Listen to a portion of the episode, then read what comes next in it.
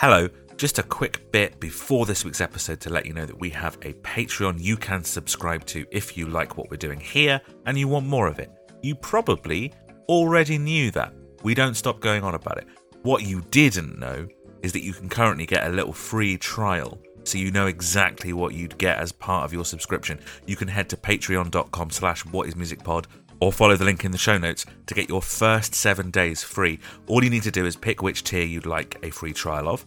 The biggest mates tier is the one that has all the extras in it, and then for seven days you are free to listen to any episode we've released in the last six months. You can cancel any time or just leave the subscription rolling if you like what you find. It's charged monthly, and during any month, as part of that biggest mates tier, you'll get ad free episodes of this show every Monday, you'll get a brand new episode of our new Manic Street Preacher show every month, two episodes every month of the Ultimate Playlist, our themed playlist show, where we talk about all kinds of different music, different artists, different genres, different eras, and one or two bonus episodes every month, depending on the length of the month. That's two episodes every week.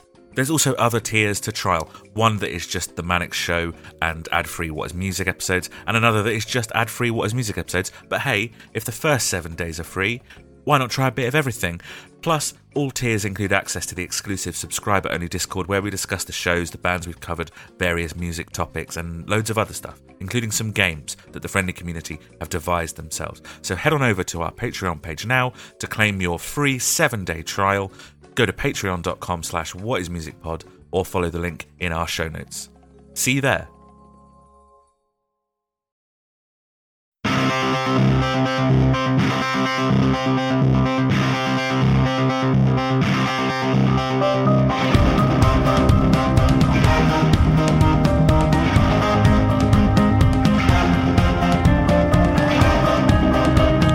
both of you guys are learning piano. Yeah, like Yeah, I mean, Steve's doing better than me. it was. Thank you very much. Uh, yeah, I, I didn't intend to like. I didn't sit down and go right. I'm going to learn piano. It's just that yeah, my girlfriend's left her piano at my house while she sorts out hers, and um, That I was just forgetful of her. very good. Works the Quite a big second thing to lose. Yeah. It's quite a big thing to leave behind. but um, yeah, so like while, while I've been procrastinating when I should be working, like yeah, I've done, I've done what Lucas said he was doing earlier, and um, looking at YouTube videos, and there's like a little all the all the notes rain down onto like a keyboard and, and learning Like a couple Guitar of things. Ooh, Yeah, like poetic in a way. All the notes. I mean, I've I've been doing that for me. years, but I had a MIDI keyboard. journal. I had a MIDI keyboard, so I could never actually do it because because well, I could do it, but I couldn't be asked to like plug my MIDI keyboard into my Mac and open GarageBand Yeah. and like open a keyboard Oh, and yeah, plug sure, in. what a pain. faff.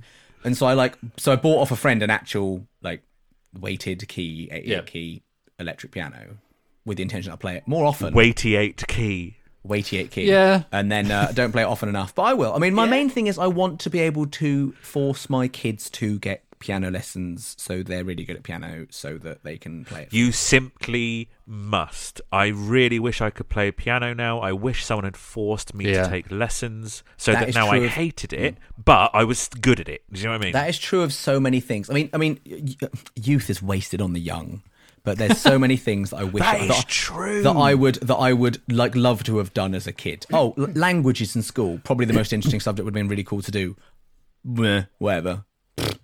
Like, just Do you wish that uh, you had studied harder in like secondary school? everything. now. I mean, ev- all, Yeah. uh, all things. If I could go back in time now and choose what I'd study in college, it wouldn't have been fucking film studies and wank like that. I would have done like psychology and physics and like, I would stuff that I think would be more interesting. But because they're too academic, at that point I'm like, eh. whereas now I'm like, no, that sounds really interesting. Oh, sounds I cool." really, really wish I had learned a language early on. Like, really, really studied a language. I'd love to be able to speak Spanish. I do also wish I'd just learnt a trade. See, like, you could really do that learn- now. I know, but I won't. Why not? Let's really I'm- dig Bills pay. deep in the bit before I've even introduced the podcast. no. We've got bills to pay now. We can't like retraining up Yeah. as an adult is so much of a harder thing because what do you do? Do you Open university. you You could. you I'm know, not going to open a university. After yeah, it's a that's a very expensive thing to Imagine do. you can't just fucking Also, do It's it. just the only option. Yeah. You can't get into a university at our age. You've got to open your own. You could do like open university after work, but after work I'm tired. I don't want to do that. I'm doing that. a university And then- course now. and then I could and then I could like start at the bottom of an industry again and make less money than I do now. It all sounds Well, I'd bad. it's not possible to make less money than I do now. So maybe I'm coming at it like Uh, it from a different because- uh, perspective. because you're still not giving me every penny you make, so there's still no, you to have be been given. good. Yeah, you have said that there is ten percent that I can keep for things such as food and lodging. So that's that's nice. Just, just to, uh, Just- just, to pe- peek behind the wizard's um, uh, face. yeah. Flesh. Uh, Lucas at the start of this record said, "Let's just go straight into this. No faffing. Oh, yeah. Let's go straight in, no intro. Four and a half minutes straight later, into not even said the supermassive black hole. Hello. and hello, Uh, and welcome to, What is Music. what is Steve did it as music? well. Uh, a music podcast about music, music. We're a podcast and that critical analysis of music and Dude, this- you've got the discographies. dives, uh, one artist at a time. We're currently in season two, which is called "Are You Amused? Amused?" Critical analysis of the history, cultural impact, and music of Muse. Uh, we're going through their entire career, album by album, track by track. Track by track. Like, does context matter when you're listening to music? Beastie Does knowing the history of an artist affect your appreciation of their Output. output? And this season, we're of course asking, question, Are you amused? amused? And to be clear, we're asking if you're amused by the band Muse, not whether or Not not you're amused by us, the host of this the host season. this Are You season of Amused this the podcast, Are You which you are now listening. you're now I'm listening Adam to. Scott. I'm Adam Scott Glasspool, Glasspool. and I am joined by co-host Steve Murphy. I'm Adam Scott Glasspool. And Did you say Adam Lucas Slot Glasspool? Yeah, fucked it, fucked it. That's yeah. my gambling name. Uh, Lucas Way is here. Hi. Yep, I'm here. Uh, we're of Supermassive course, black hole, uh, Okay. of course, on our quest to answer the question, what is music? Uh, I think music is um, something that is delivered uh, to us from what we may, uh, something we can't perceive, but may have used the word heaven to describe previously. Uh, what do you guys think music is?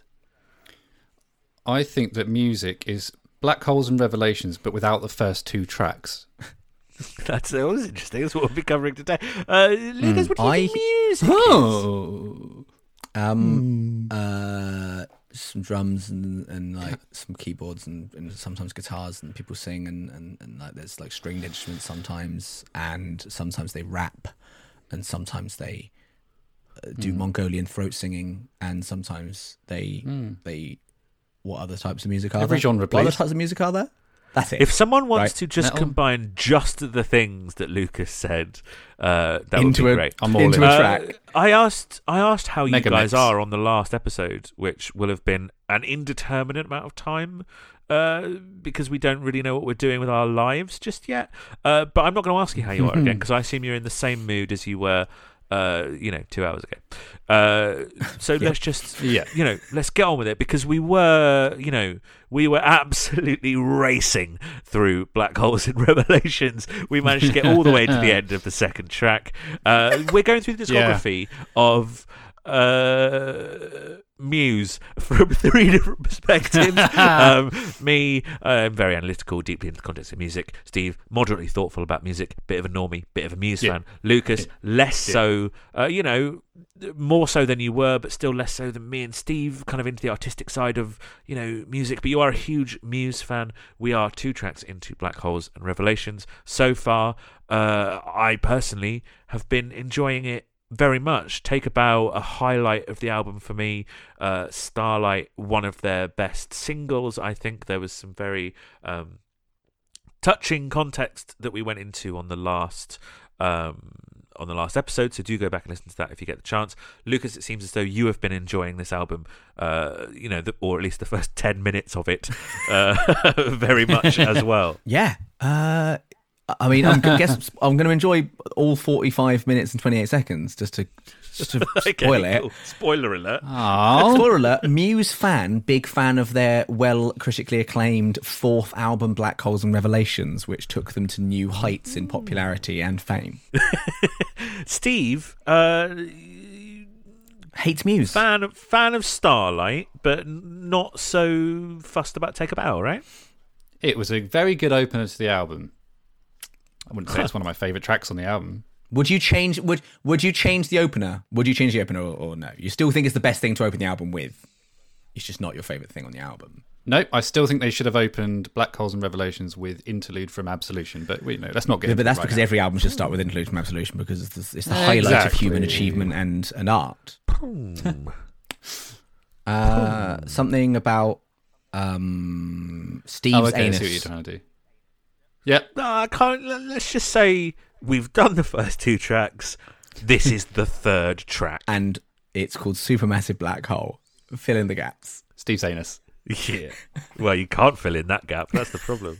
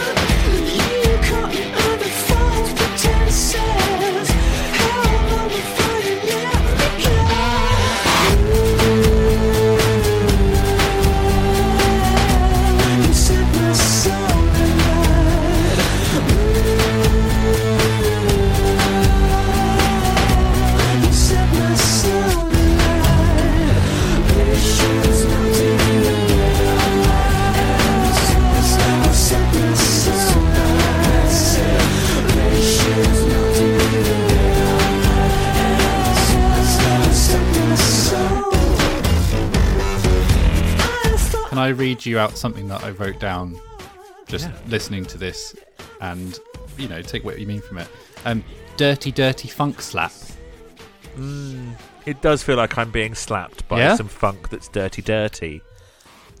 Now there isn't. Yeah, man. There is no slap bass on this song though. I didn't say, I didn't do- say it does slap feel like you're being I'm slapped, saying though. a funk slap. It's got slap with some Slaps funk. in the Is face by this fun. like I? I don't know uh, a lot about you know. I don't know loads about the future of Muse, especially the most recent albums.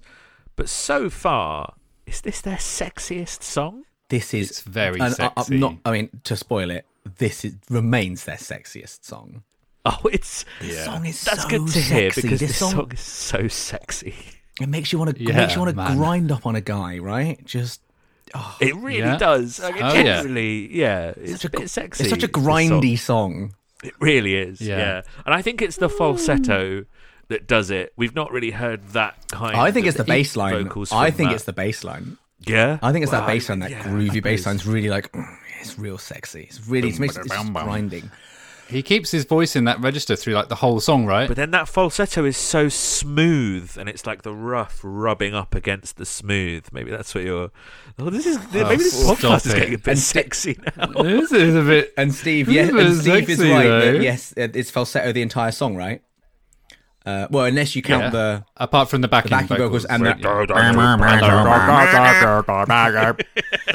um, Who is that on the backing vocals? I mean, is it one of the in other the members? studio? It'll be Matt, but live Dom does it, oh, which okay. is like the only vocal thing he Oh, does cool. ever, Oh, and it's through a it vocoder. I mean, I mean, I'm pretty sure. Yeah, no, I these it days was it's Dom.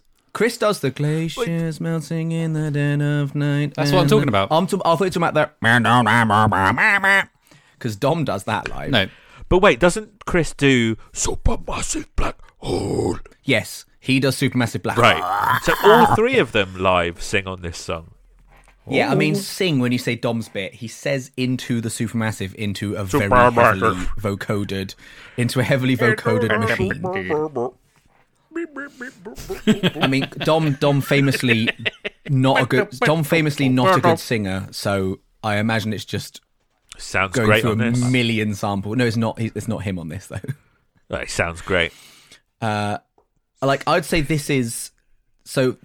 This is I would say the the closest that that they get on this album to setting the tone for what is to come.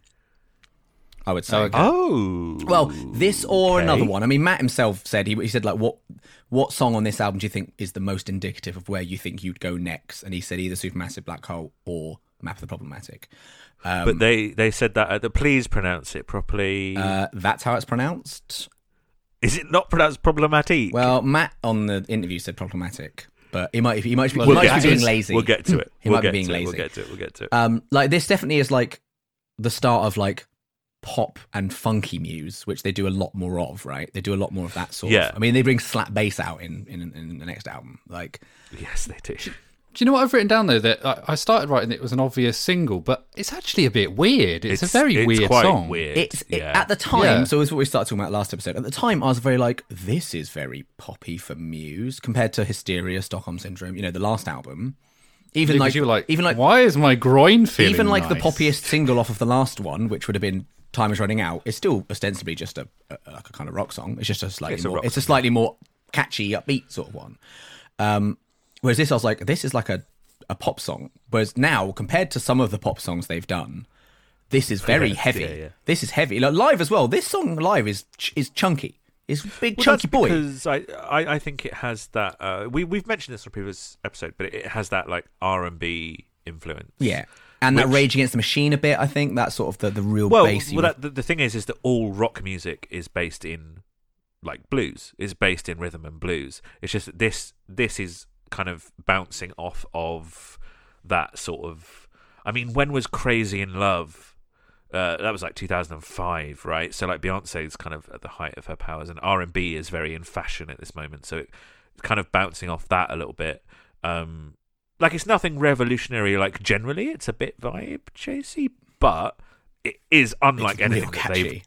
It's unlike anything they've done before, and it's breaking that sort of formula that I was getting a bit frustrated with on the last album. yeah, I mean, this is a Yeah, you- this is the, the last album. They needed some dirty, dirty funk slap. Exactly, and there wasn't enough of the dirty, dirty funk slap, and here we've got it And in this is- And this is one of the ones that they, they were working on in the Miraval studio in France. Couldn't really find Okay. anything what, what they're going to do with it, and then went to NYC and made it a dance song, basically. Like, so I don't know what it sounded like before because that's what this song is at its Yeah. core. Great instinct because you know what? It's quite a Muse esque riff. It's very Muse. I mean, guess I mean But the it w- is the by way the band they- Muse, so unsurprisingly, it's quite musy. Yeah, yeah. The way that they've blended the electronic side of the song into the sort of rock side is actually really successful here. I like it a lot.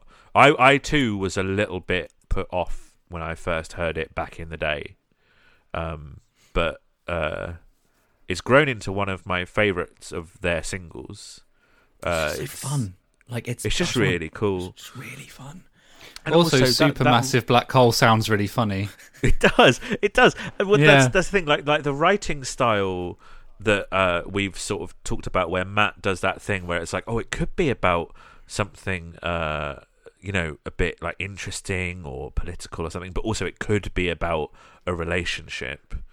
It feels like they're playing on that here and doing a big wink with it because the verses are just there's very few ways to read that other than he's talking about a woman, mm. right, or or like a, a romantic partner.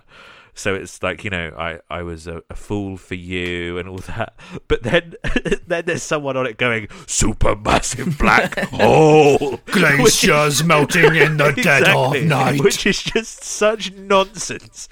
it's it's really funny to me and really endearing and really fun. Like I, I, I just, a lot of yeah, fun. I mean, like the that. uh, the supermassive black hole is apparently like a relationship, like sucking in everything. Nah, it's not. It's about space. Or or or Matt's bollocks corner. Uh, or Oh. it's Oh. it's been inspired by a sinister presence at the center of the galaxy, alerting us of a menage a trois involving R two D two and the Queen when she was hot. Every little thing that I like about Muse is sucked out of the songs by listening to them talk about their own music. It's because it's because it's it's because they genuinely don't they like. They, I've got a note later on about like the, how they write their lyrics. I think I do. I can't remember. I can't remember where my note is. Yeah, we'll uh, But but maybe it just about go, but like they don't time. take it that seriously, and so he will just in an interview fucking throw out some waffle because he he's not like he's he doesn't take his lyrics so serious. Like you know, you would never get Richie Edwards from Manics make a joke about what one of his subjects of his songs are about because he'd be like, no, this is serious business. Oh well, then I can't have uh, done a very good job on the last season because he's Yeah, because very it actually funny. really funny. Yeah, Journal for Plague Lovers was quite funny. Quite shit. Um, the Journal for some Plague Lovers has on got loads of jokes on it. One out of ten. Uh, One out of ten. But I get what you mean. oh, I think you gave it a two. So actually, I- I'm downgrading it. Um, well, the season's ended. So you can't change your scores now. originally didn't have the solo. Oh, boo! Yeah, and then I tell then, you what, I do like what he does with the solo live, or, Yeah. or as far as I remember, Yeah, like yeah. mad, So, like I- Kaoss Pad. In the studio, they basically had already like apparently they'd packed away and said nothing left apart from Chris had one guitar knocking about, and so they they just used that one guitar, played a solo, played it backwards, and that's the solo you hear on the on the record. nice. Oh, I think what he does live is cooler, yeah, where he basically does like he goes goes mental on the Kaoss Pad doing a load of scratching and doing a load of gibberish, right? Just like it's that. cool. Oh it's But like a catchy, cool song. but that's because also live the whole song is heavier. It just feels rockier. yeah, it does. Well, it doesn't Oh, cool. feel like much like punching or shorts. This or was uh, just to the, the saga begins, but uh, this was on the soundtrack to Twilight. oh, the saga begins. The Twilight Saga. The Twilight Saga New Moon begins. Oh, uh, Supermassive Black Hole was a single. Worth knowing. Yeah. that was a single. Let's so talk Starlight. Didn't mention that Briefly about the video for Supermassive Black Hole. because It's weird. it's both It's so creepy strange. and sexy. Where it's like people in like skin tight bodysuits dancing. Yes, it is. kind of it is people gyraty in skin But then they're wearing bodysuits. but then they're wearing these masks that have got the faces of the band projected onto them, and they Yes. look all fucking horrible. And. I remember someone having the face of an owl. Yeah, there's an owl-faced person. I remember. Weird video. I mean, we'll do an We're going to do a whole videos. episode on the music videos. So Steve, look forward to becoming very sexually confused. Oh yeah. Even more so than usual. Hmm. Shall we listen to some Depeche Mode? Does it sound like I don't know enough about Depeche Mode, whether or not I think it sounds you know. To, well, I don't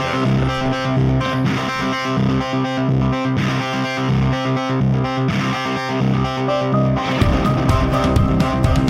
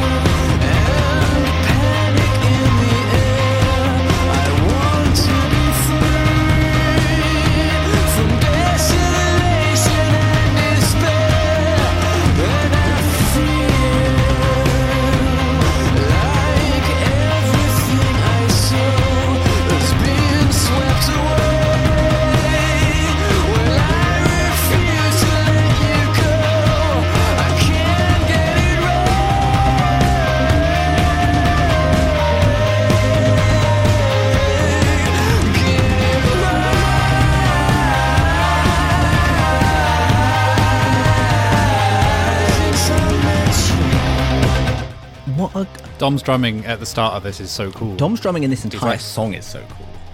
yeah, he's Dom like just strumming on this entire That, album is so cool. yeah, Dom's Just drumming his start entire career is so cool. I win.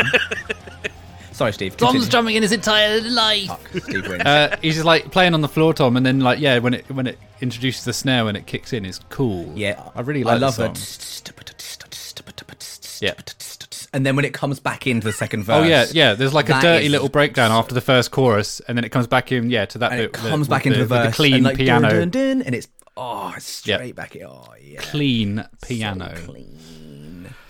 Uh, we're at track four. It, it's like everything has been getting progressively more electronic. Yeah, I uh, mean this up is to this point, which is like the peak of their synthy electro rock kind of thing. This is really great for me. like, like- it's, it's just got an atmosphere. This one's got an atmosphere Holy to it. shib! it's got an atmosphere. Like I, I, think don't want to swear on the podcast. I think it's. I think. I feel like maybe it sounds kind of like a film soundtrack a bit. I think that's maybe what I'm responding to a lot. It's very like. Okay, It's very really? theatrical. I don't know. With the with the what dun, dun, dun. muse? The- theatrics. But like specifically this one, like it specifically sounds very like I don't know. It sounds like a something from a film. I think almost. Apart from the fact it's got lyrics, but you know, Sure. I just love That that opening bass bit is so lovely. what the no No, no. The the uh, uh, do do do do do do. The, Oh, the yeah, that's played really high up. on played really high on a bass. Yeah, yeah. Yeah, it's just so. There's so much like interesting textures and techniques and stuff going on here, and it all just like builds really nicely. And that, that I mean, that guitar effect is is great. It's mad. The that Yeah. that, that guitar is cool. I I remember. mean, it's, I mean, it's essentially like a Matt. psalm. It's like a like he's not really playing that, is he? He's not going. He's like playing a strumming a chord, and he's like programmed in. Something Yeah, that goes, yeah, yeah, exactly. I remember him saying in an interview that he wanted an extra week to work on that effect, but they didn't have time. So it obviously Wow. a lot of thought sort of went into that one guitar effect. Well, well, it was originally synths, and then it it got translated over to guitars with lots of effects. Ooh, So I wonder if that was originally a press a key and go rubba-dum, rubba-dum,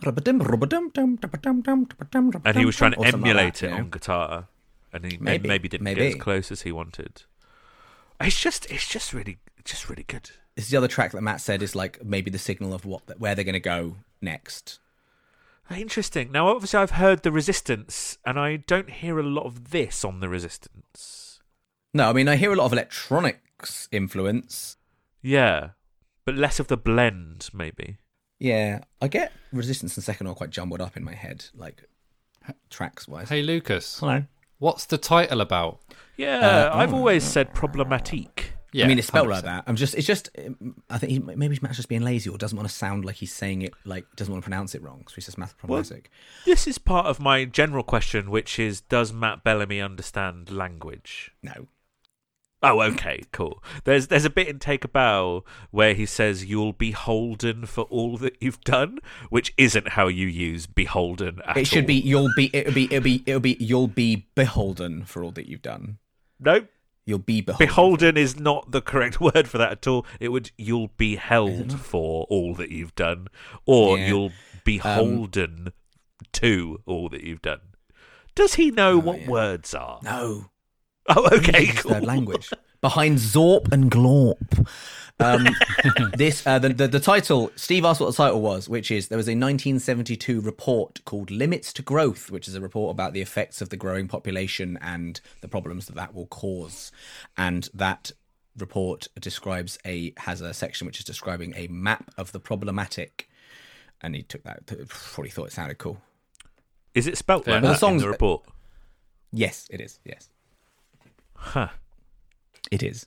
Is it French? Maybe. Um, fear and panic in the air. A, I quite like the. Those quite like are those lyrics, the uh, quite cool. those are the lyrics that my girlfriend at the time had spray painted on her bedroom door. Cool. Um, really set up a whole right, vibe for her room.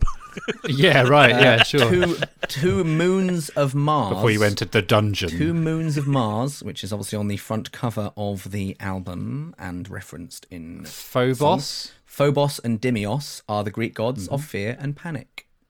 Ah, So that's and they're in cool. the air, on the That's where space. That's where space yeah, is. yeah, up yeah. there in the Yeah, sky. yeah. Space is there. Yeah, yeah, yeah, yeah. Do you ever think about how Yeah, it just yeah. sort of meet suits on a rock that's hurtling through space? Nope.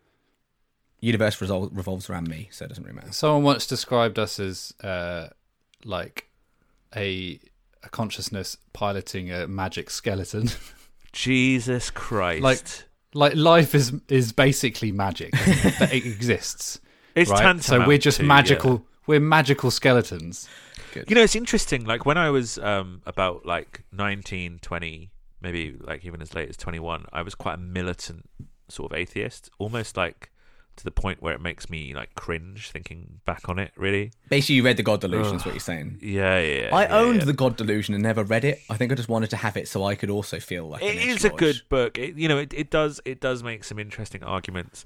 But as I've gotten older, I really just don't care enough to sort of be that militant about it. But also, you you reach sort of a place where you're like, well, there is a like an end point to what we know, and really that you know God is just another word for that. But I feel very at the moment like I feel very uh, aware that we are just on a big rock hurtling through space Spinning at an inconceivable speed. yeah at an incredible speed But why, why don't Yeah. we get dizzy?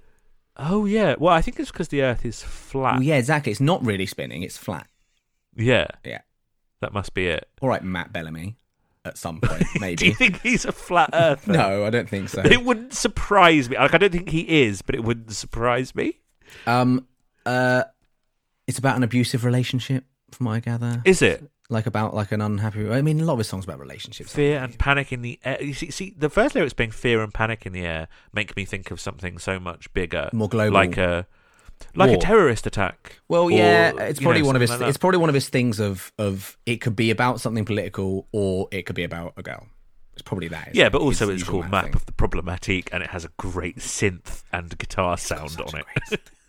and it was used like like, a trailer for Children of Men, oh, interesting. Which okay. is Not- about which is about growing population having problems, right, or something. yeah, but it's also it's quite about a sad population, isn't it?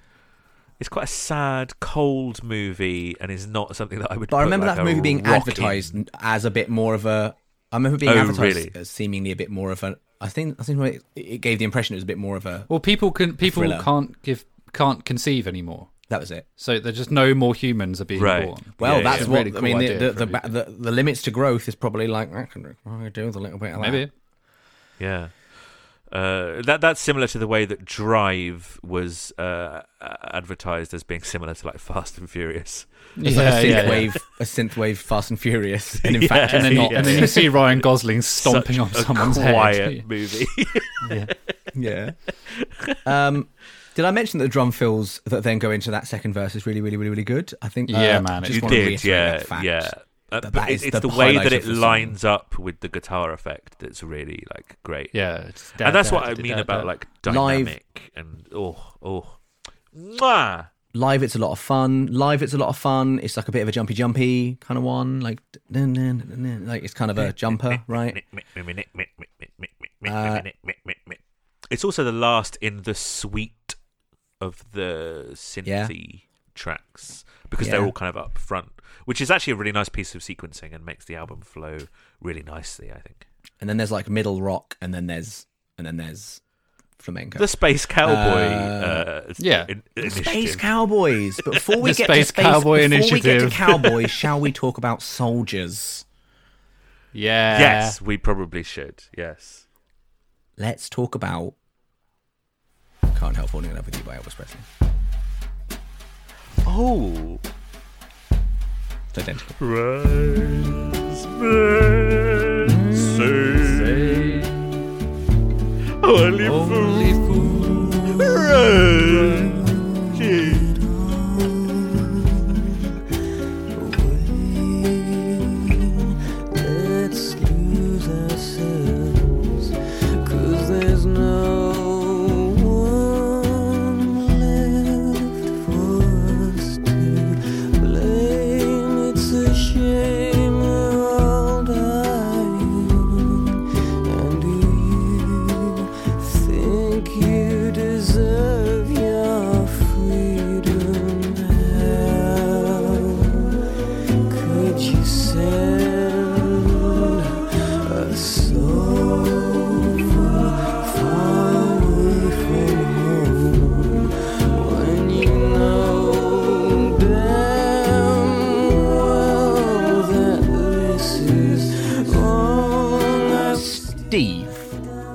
Yeah. you either find it a bit nothingy or you really like it because you love a harmony. Well, it's the harmonies. Well, I quite like I quite like Queen.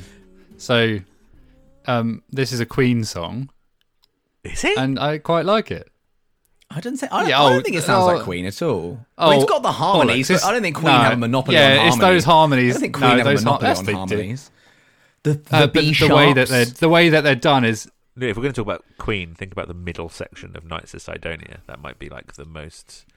Uh, That's your Queen. The There's your Queen closest link. this is Yeah. the most Queen song they've got so far. It, it it it's not necessarily a Queen song, but yeah, the way that they do these harmonies and the way that they work in and out of each other is very very Queen, and I don't mind that, mate. Um, it's very good. Um, it's a nice little break. This song, like after yeah, like you said, that comes the end of the synth pop, and then there's this little break, uh, little water, water breaker. and it's not too long. It's quite a nice, like it's quite a nice breezy, like two yeah, minutes it's like or a two and minute. half It's like an interlude basically. Um, and it could have been a bit of a boring, soft song, but it's got yeah, like the harmonies and stuff coming in and out. I love and, all the and vocal different stuff. vocal going on in patterns and stuff. I love all that. It's cool. Yeah, it's Queen. Uh, the vocal stuff is something they carry Yes, yeah. into the second half of the album as well. Yeah, I mean, it's not Queen. It's it's can't help falling in love with you by Elvis. It, It sounds. Well, we were just singing it along. Uh, Yeah, which And, uh, which yeah. itself apparently is actually itself a bit of a rip off of an 18th century French love song called Plaisir d'Am- d'amour. well, we all knew that, Lucas. It was almost no point. Queen you wrote a song it. to sound like Yeah. Elvis, so I'm right. but not this song. Oh, whatever. No, it didn't. No, but you know, I made a connection. Oh, I like it I'm when you it. two argue. Actually, Hmm. Uh, this was originally written for Absolution. that makes sense. It has a lot in common Oh. with uh, "Falling Away with or from With you. You. I can't remember what it's. Okay, cool. But it was And, but it was uh, and originally heavier, and they they took it down. Oh, Which I which I was wondering if Adam would respond to because you obviously on a few songs have said you wish they'd sort of sat on their hands a bit more and done less, and on this they kind of have done less. I like this. Yeah, I like It's- this. I'm, I'm I am Yeah. glad that it's only two minutes long. Uh, I think it's the perfect length for this song. Yeah, I don't think this could sustain four minutes. Yeah, yeah, yeah, Yeah. yeah. Um, Yeah. But it is, it, like Steve said, really nice breather at this point after like the seemingly like increasing energies of the last four tracks. So it's nice to have something to just Sorry, increasing energy after the end of Take a Bow. yeah, because that builds and then you get the release and it all starts building up again to the point where you get to Mapper of the Problematique Hay. Um, the, the harmonies are very cool. I like how they're panned and the thing that they I, I like that the harmonies uh, predict where the main vocal line is going. So you'll get some of the lyrics in the harmonies before you get them from the main vocal. Yeah, Uh, I really like Yeah. that.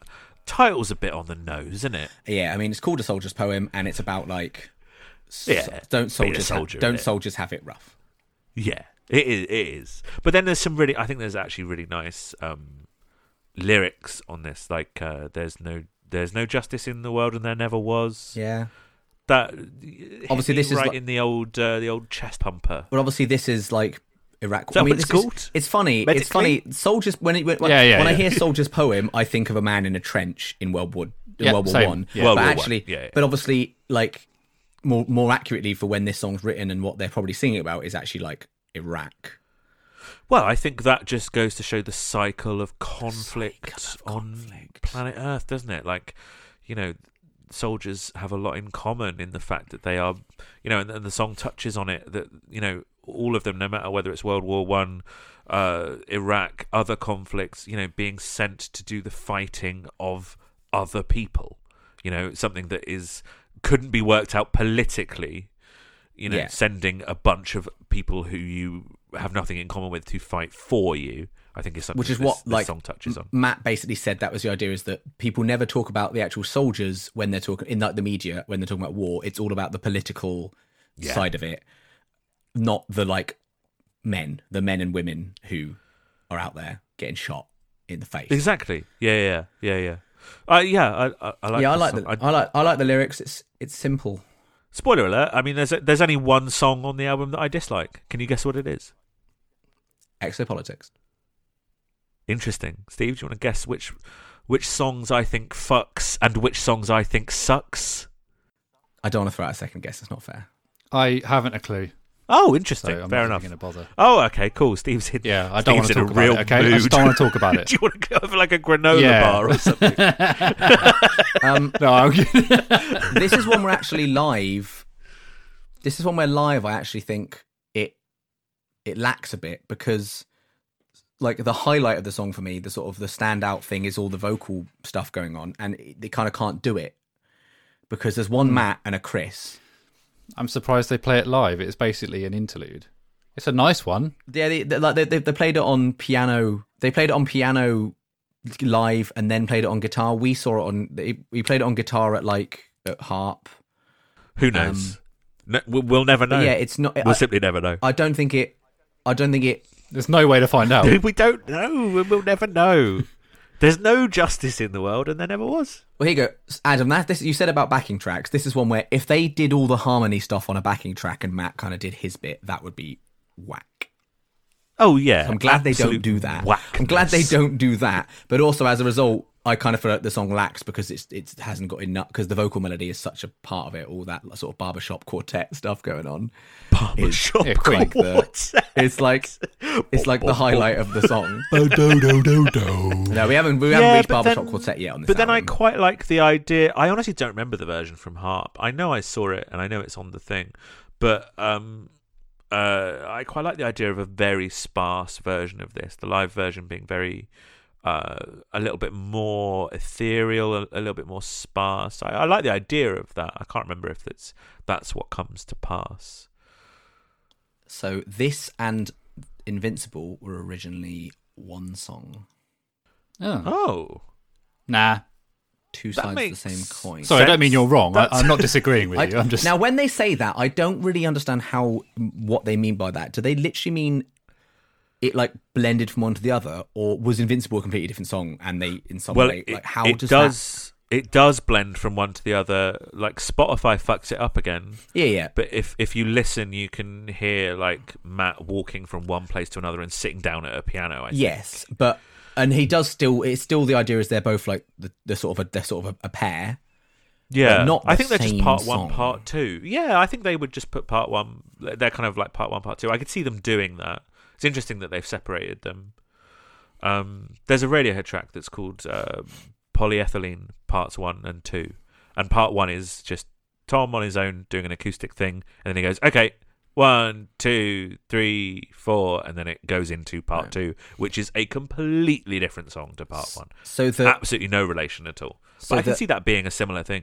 apparently that that what they sort of they were going to go directly as one continuous song, but the the falsetto, which obviously Soldier's poem is sung in, sounded weird on Invincible and too high, so they had to like change the key around, and then it didn't work as one song because you're changing okay. keys and Oh, I see. Okay, so they were literally gonna li- like just join the musical parts. Okay, yeah, maybe that doesn't.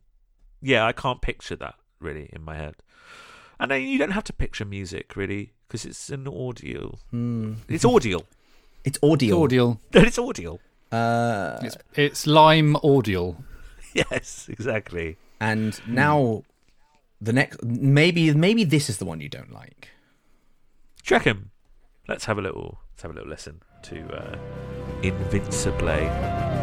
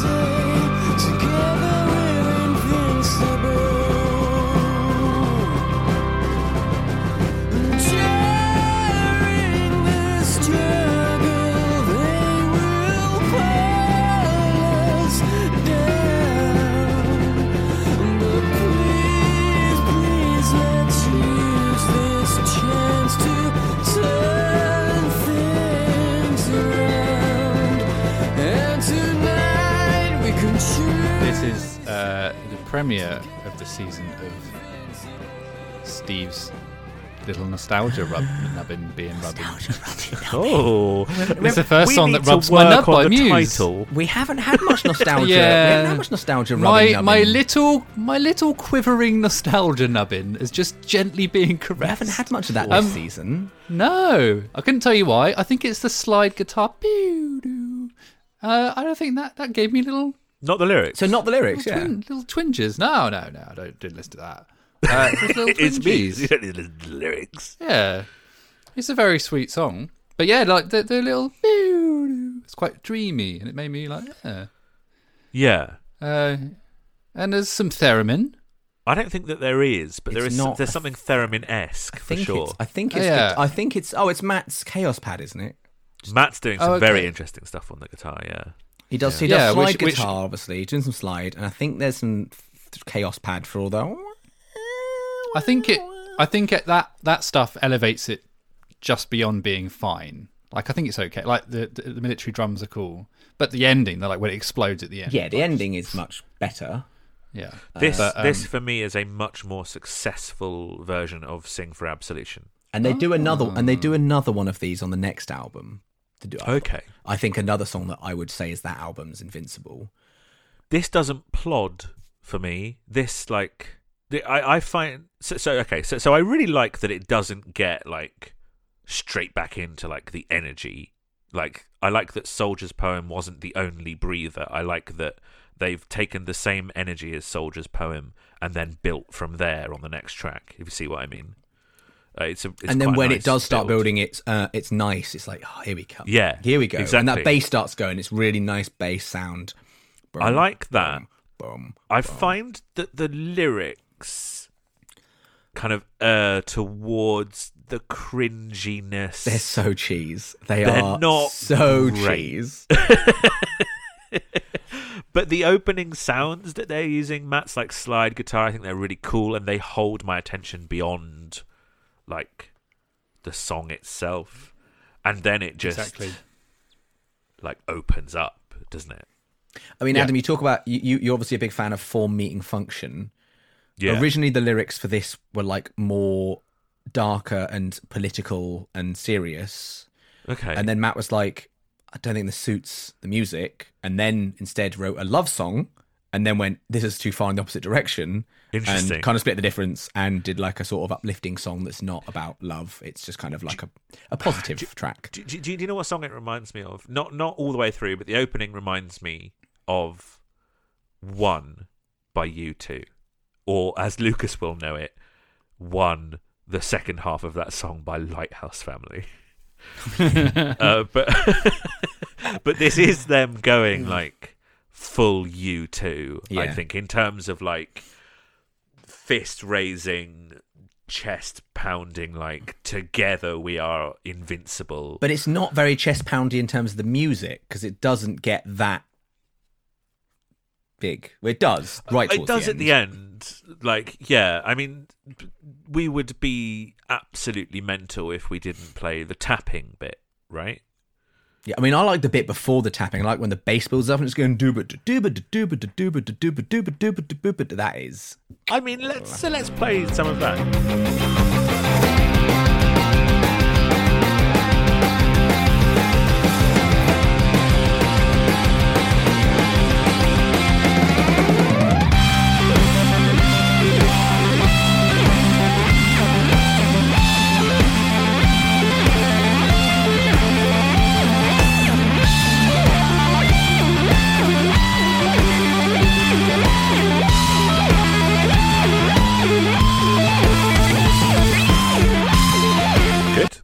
Yeah, the man. solo's cool. The after the solo when it goes sounds like sounds like sounds like Dragon Force.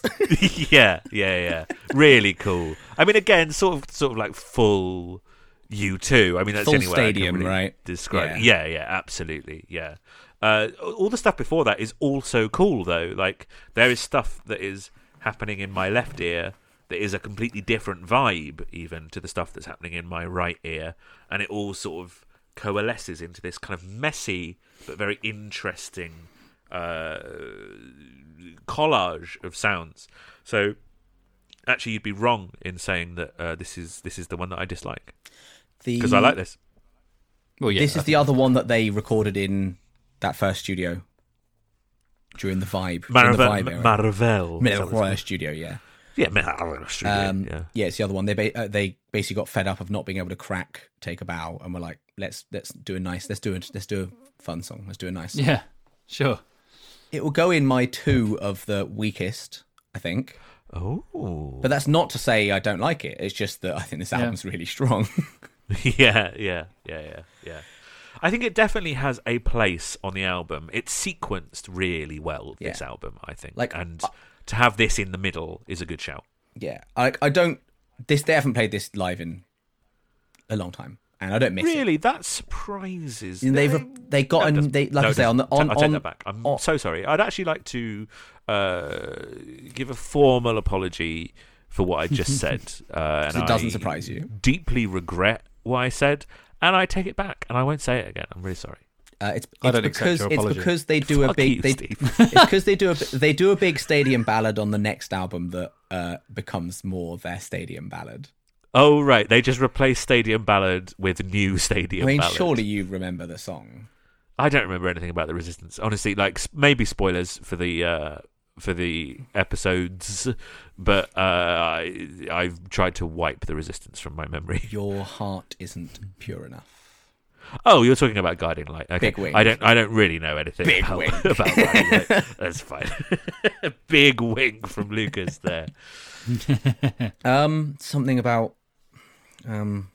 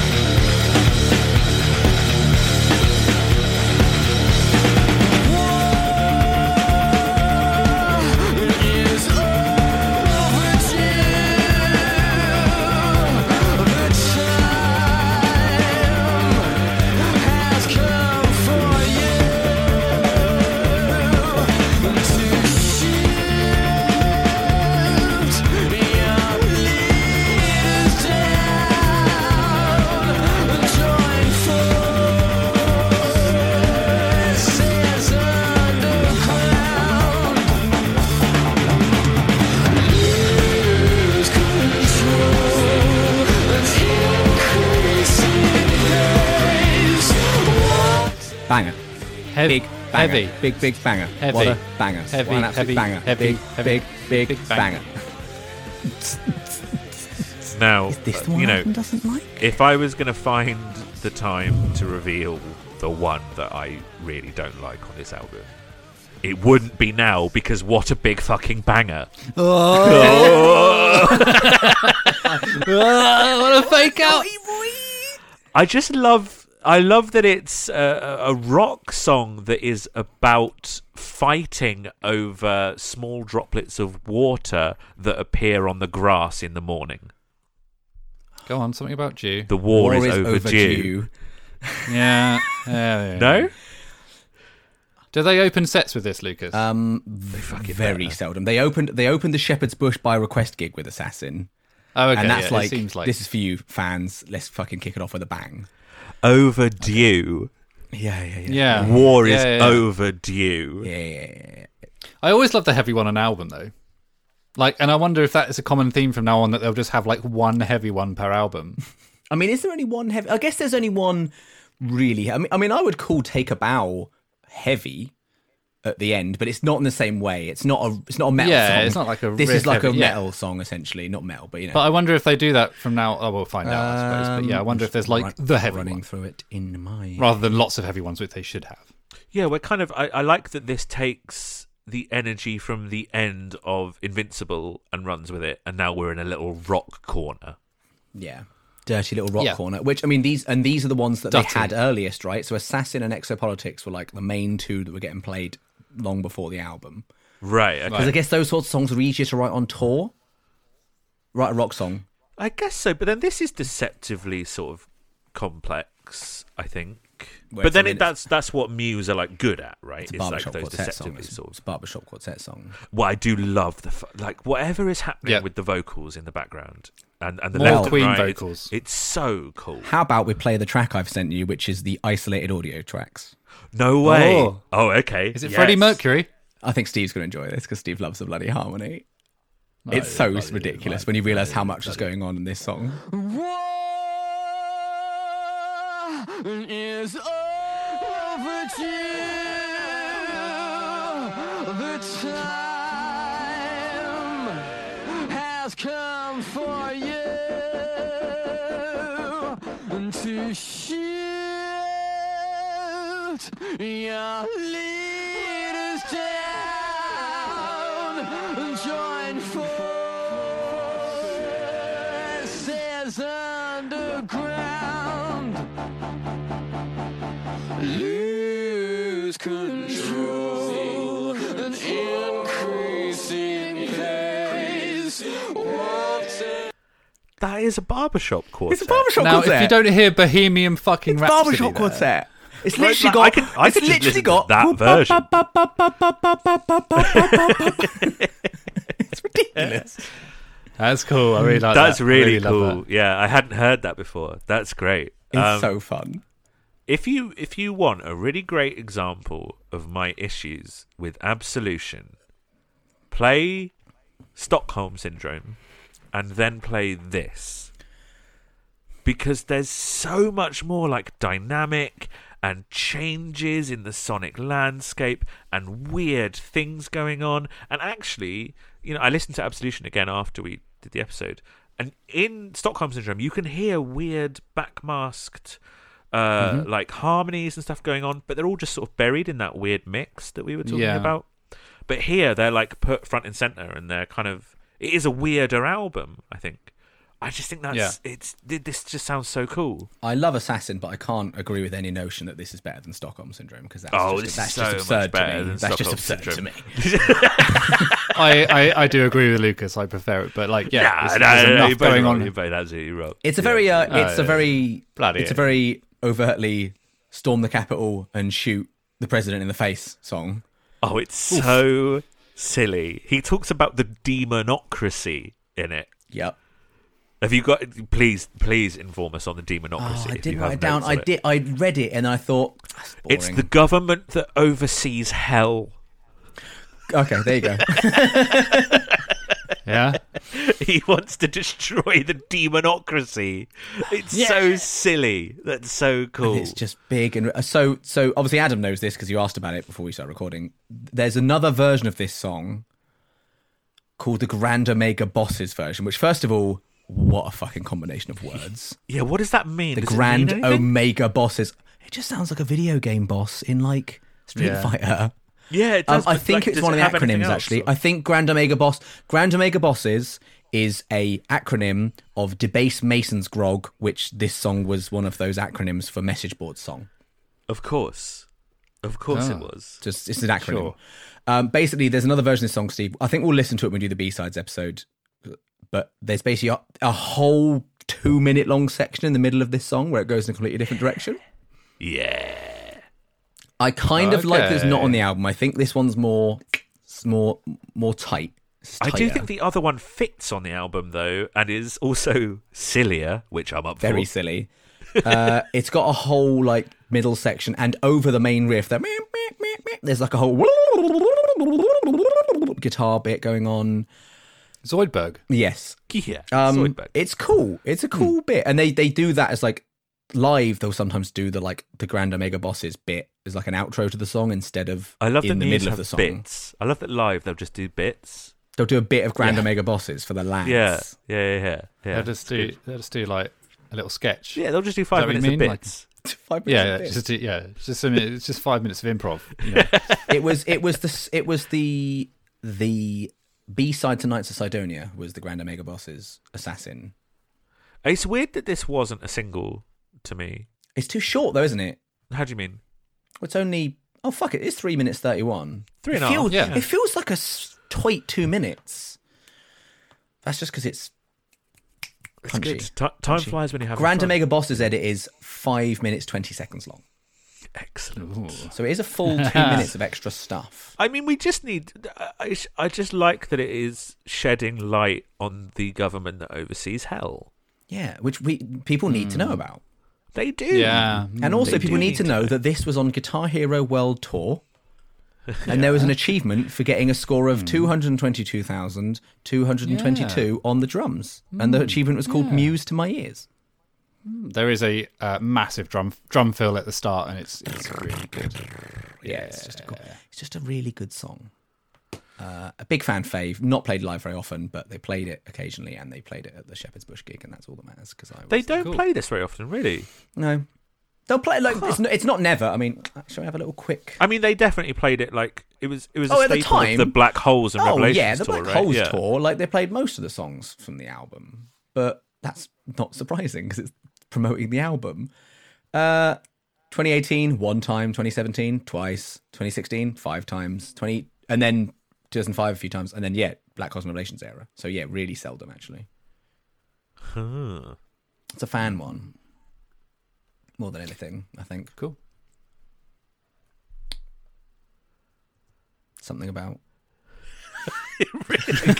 so all of the, all of the segues are like something, Something about. about- Uh, Exopolitics. Well, there is a, Now- there is something that um that links uh the the two songs in, in my head anyway. But uh, we'll, I'll, I'll, we'll do it Steve. we You the other day EXO. just messaged us just saying the words exopolitics. yeah. And I Yeah, don't know if that's he because that you're about to say that you're. well. I don't know if that's because you're going to Yeah. say that you fucking love this song or you just like the words. But let's find out. Well, I messaged him back saying da da da da da da da da da da.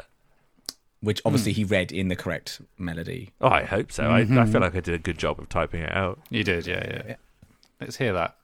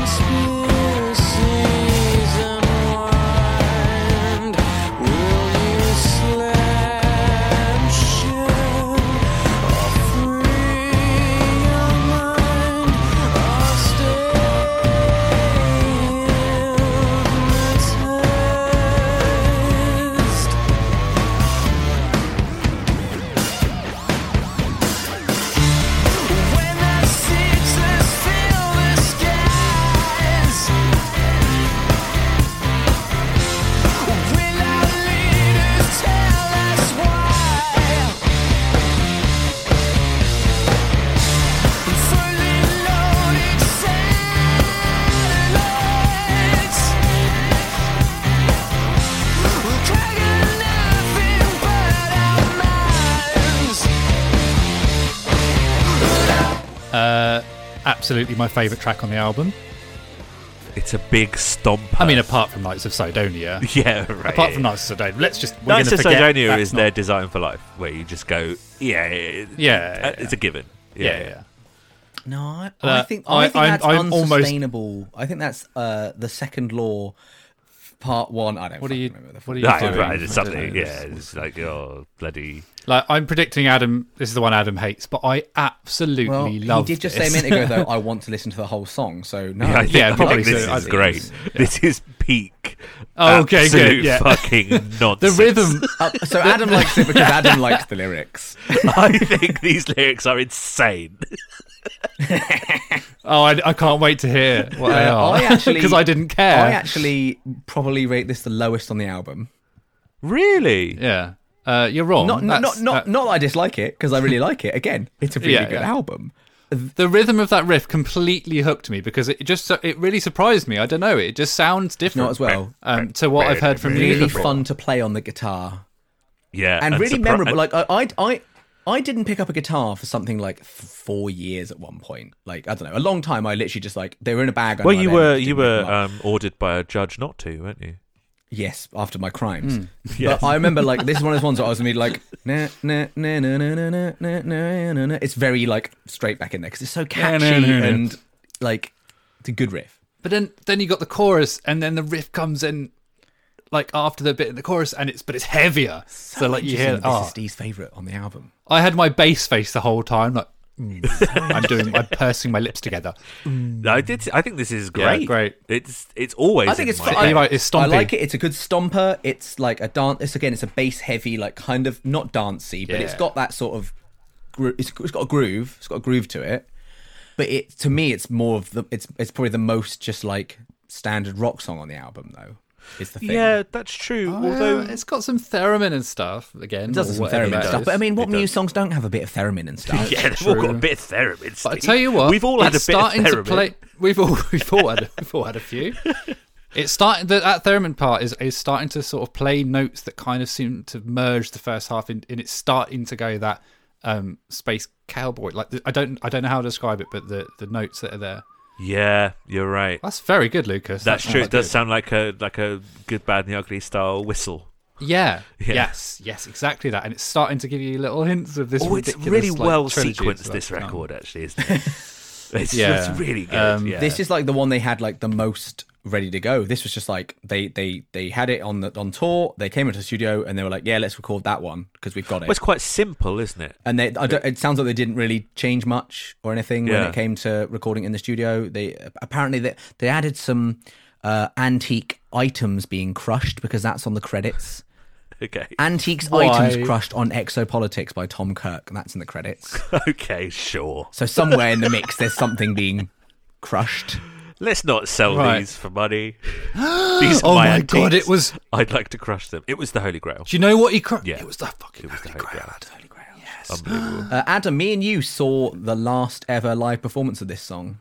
Wh- uh, what, Wembley? So Wembley, when they did all of this album, top to bottom, it's the last time they played. The Oh, song. they didn't play it at, um, at the Stades. no, no, no, no, Old no, Wemb Stades. Nope. Wem they played at Wemreen and on the on the second of the three nights at Wemreen and Yeah. never again. Really? So so this got um, cycled out pretty quickly. yep. Well, ben, maybe they were bored weird. because obviously it was the one that was the first to be in right, cycle. they'd been playing it for a long time. Also, it wasn't a single. Uh, I, don't think it's not that much of a fan favorite. I mean, people like it, but people like Muse songs when they when they're Muse fans. But like, Yeah, no, that makes sense.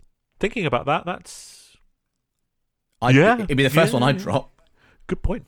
Uh, what from the album or from the No, from the live From the live. Oh right, okay, fair enough. Nah, Yeah, it should just be this. Like, Uh, the lyrics just are this for three the hours. lyrics are about some stuff.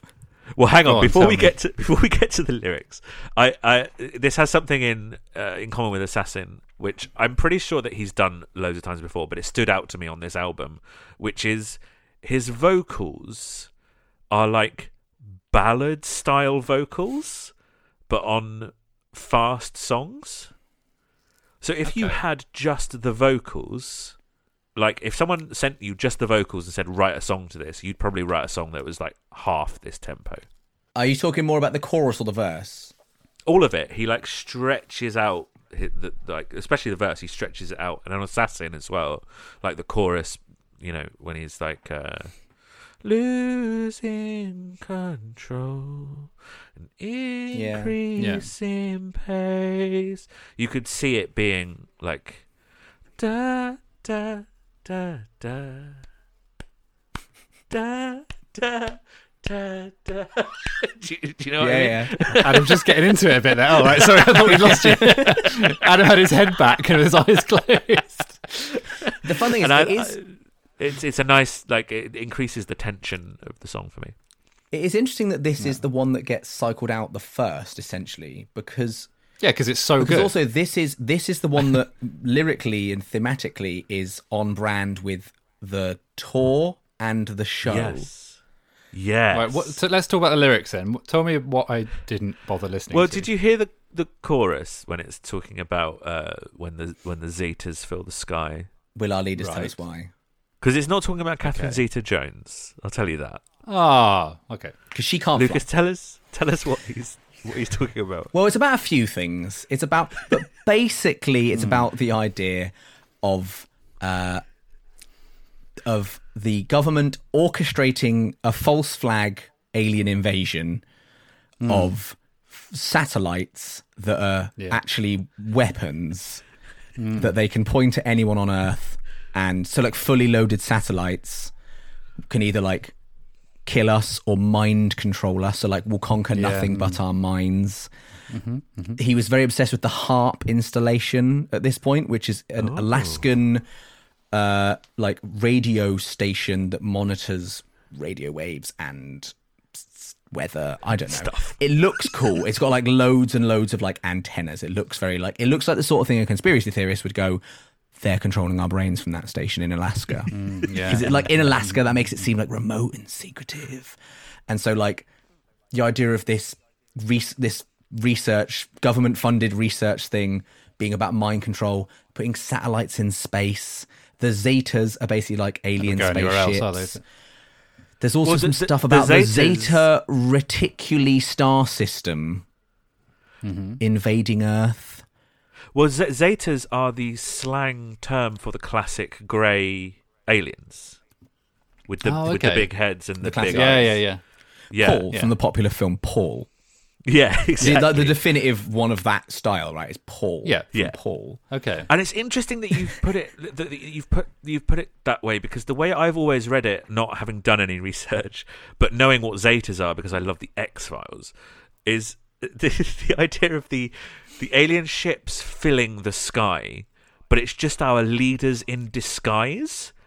So I So you mean was- you mean literally? You don't mean in terms of like a false yeah, flag? I thought false like our prime minister mean- was like taking off his face and he was an alien. Yeah. You're talking about popular TV series V.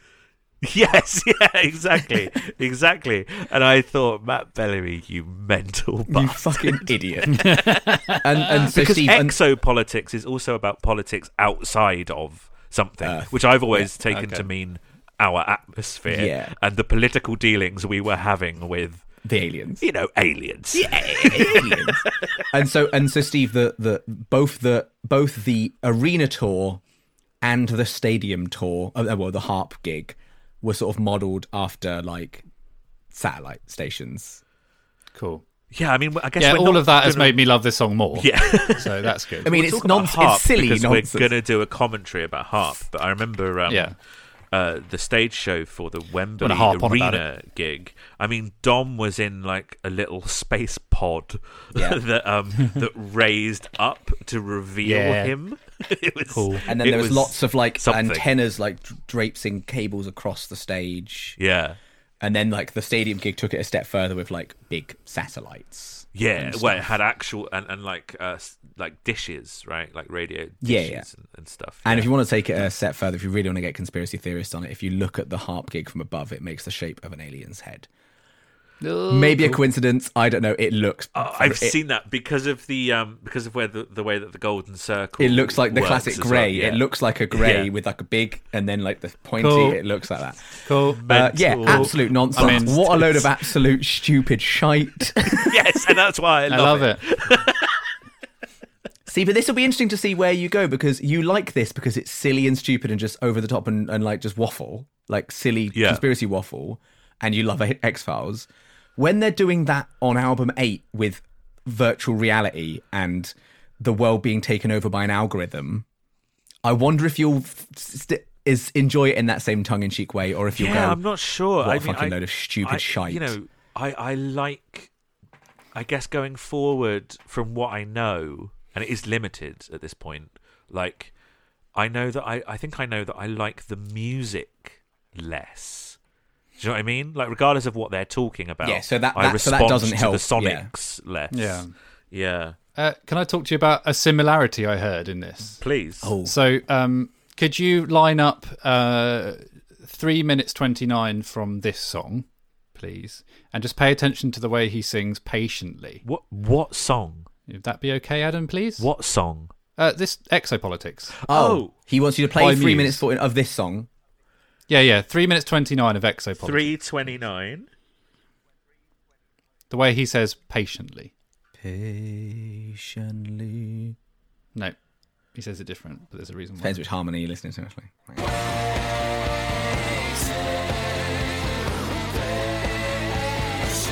Does Okay. a lovely hum. The, up- the upper. Uh, That's it. You see where he goes up? Yeah, yeah, yeah. Now, if you could play, if you could search for Audioslave like a stone. Oh, I know exactly the bit you mean. Yeah.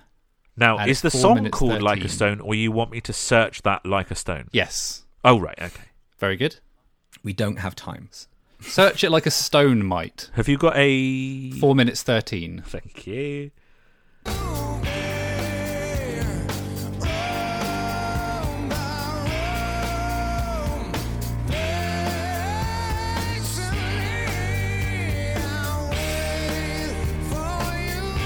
That. Oh that's it. yeah. Yeah. That. So yeah, it's interesting that it's the same vocal pattern but on the same word. And Which I came wonder- the first? Who, who do well. I hate now? Yeah, yeah. Who do I hate now? Who? What? Which Yeah. came first? I think Like a Stone came second. I think that song's Yeah, I like think a you bit might be older right. than that. No, I think I think. Oh Like no, might be older. 2003 Like a Stone. I came hate Muse Yeah. now. But yeah, it's the same vocal pattern and the same word, and like I- I instantly thought, oh, that's like a stone as I heard this song. But um, yeah. Tell you what. Um, And you thought it was Chris like Cornell's the dead. Yeah, song I- like a you stone, know or you thought the song It's was like a stone? It's funny you say Chris Chad Chris Cornell's dead because I was about to give the, uh, a horrible take. I was about to say the uh, something horrible, which I was going to say, God, Chris Cornell really did have a really punchable face, didn't he? Well, yeah, Great but- I voice. quite, I, I quite like Uh, Soundgarden. and- I like Audioslave, but he had such a punchable face. But he also uh, did the best Bond theme. he did the I one no, of the best the Bond themes. Best. Yeah. He did a good one. It's not the fucking. No, I be- know, I- It's not fucking Thunderball though, is it? One of though. The best is Goldeneye. Yeah, no, it is. Oh, uh, Goldeneye, written by U2. Really? Yeah, it was written by Bono and the Edge.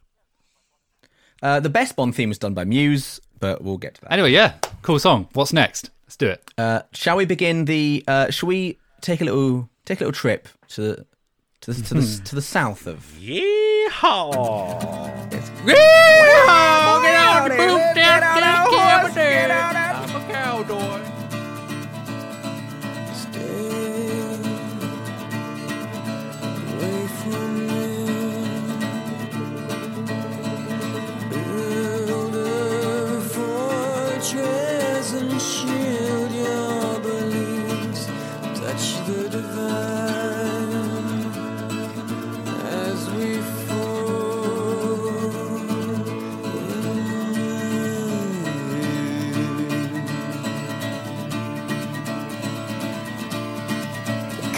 believe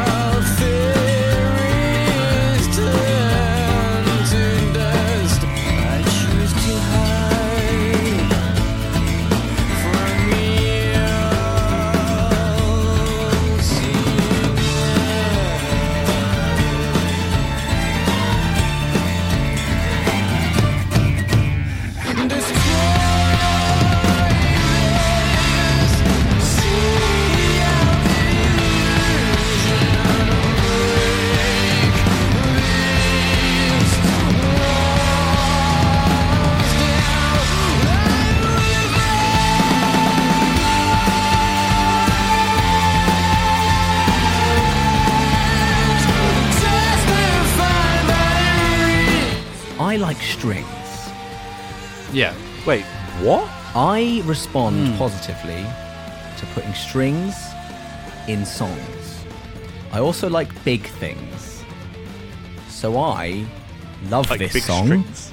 Yeah. because it's got big. course you love it, Because it's though, got Lucas. big strings. Yeah, It's big. yeah, it's good. It's all big. I like God, I like like, your drums, little just- uh, I like your little build up to your revelation that you uh, like you this like song. it. Yeah, allow me, uh, indulge me if you will. Uh, we've talked a lot about things sounding rocky. This is perhaps the closest this season, maybe in both seasons, to something that sounds like it's on the Rocky soundtrack. Those Well, strings are so this is a like, mariachi song. soaring. it's but it, it's it's mar- it's mariachi, but also the strings are quite like like Middle Eastern. They've kind of got that kind of Arabic vibe Yeah. going on as well. It's They kind of a cool yeah. mix of the two. Yeah, it's this is the most successful of their like Spanish influence sort of songs. You know, I was going to say, so the drums, that- that Latin drum groove that is throughout this had me foaming at the penis. Oh. It's so good. You should get that checked out. What? You know, like, especially if Oh, it's God. related to things Um, that you but, hear. it seems an odd thing to have happened to you. It- yeah, the, the, it, it's like pure Latin drum groove. It's so good. Yeah. Um, there's a break at two minutes. It's amazing. The string, and then the, the, there's at like three. It's about three. Oh, it's about. It's at exactly three minutes twenty three. Like the way the drums come back in, and then straight into that trumpet. it's just ridiculous. trumpet. But that little, the way the drums bring the song back is at that bit is just great. I actually And got a so little bit of context stupid, for this that. I don't know if I don't know, Lucas. You might have the same thing written down. To be honest, Go ahead. no.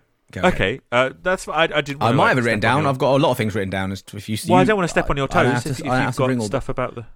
You step. Okay, on well they my they were in the, Daddy. they were in the studio and they had the whole track like sort of like laid down basically. Yeah. Like even the strings, and basically like who who was it that produced it? Was it Rich Costey? He said this Mm-hmm. needs more trumpet, How you and you'll how- never guess who walked through the door. It wasn't. it was was it? only bloody Sean Moore from the Manic Street Preachers, No. and he said, "I hear you need trumpet." so there, so yeah, he uh, laid down the trumpet, and uh, a bit of rock and roll history was Yeah. was made. Yeah, because they needed more trumpet. They did. It was a Um, confusing uh, situation to have happen. They they they actually didn't have the strings at first. This whole song existed, but without the strings. Sorry, the thing that was weird about it is that the engineer said, "We need more trumpet," and then everyone froze for Mm-hmm. 48 hours while Sean left Wales, got on a plane to America, found them in the studio, and then opened the door. Uh, It's very odd. Very Yeah. odd.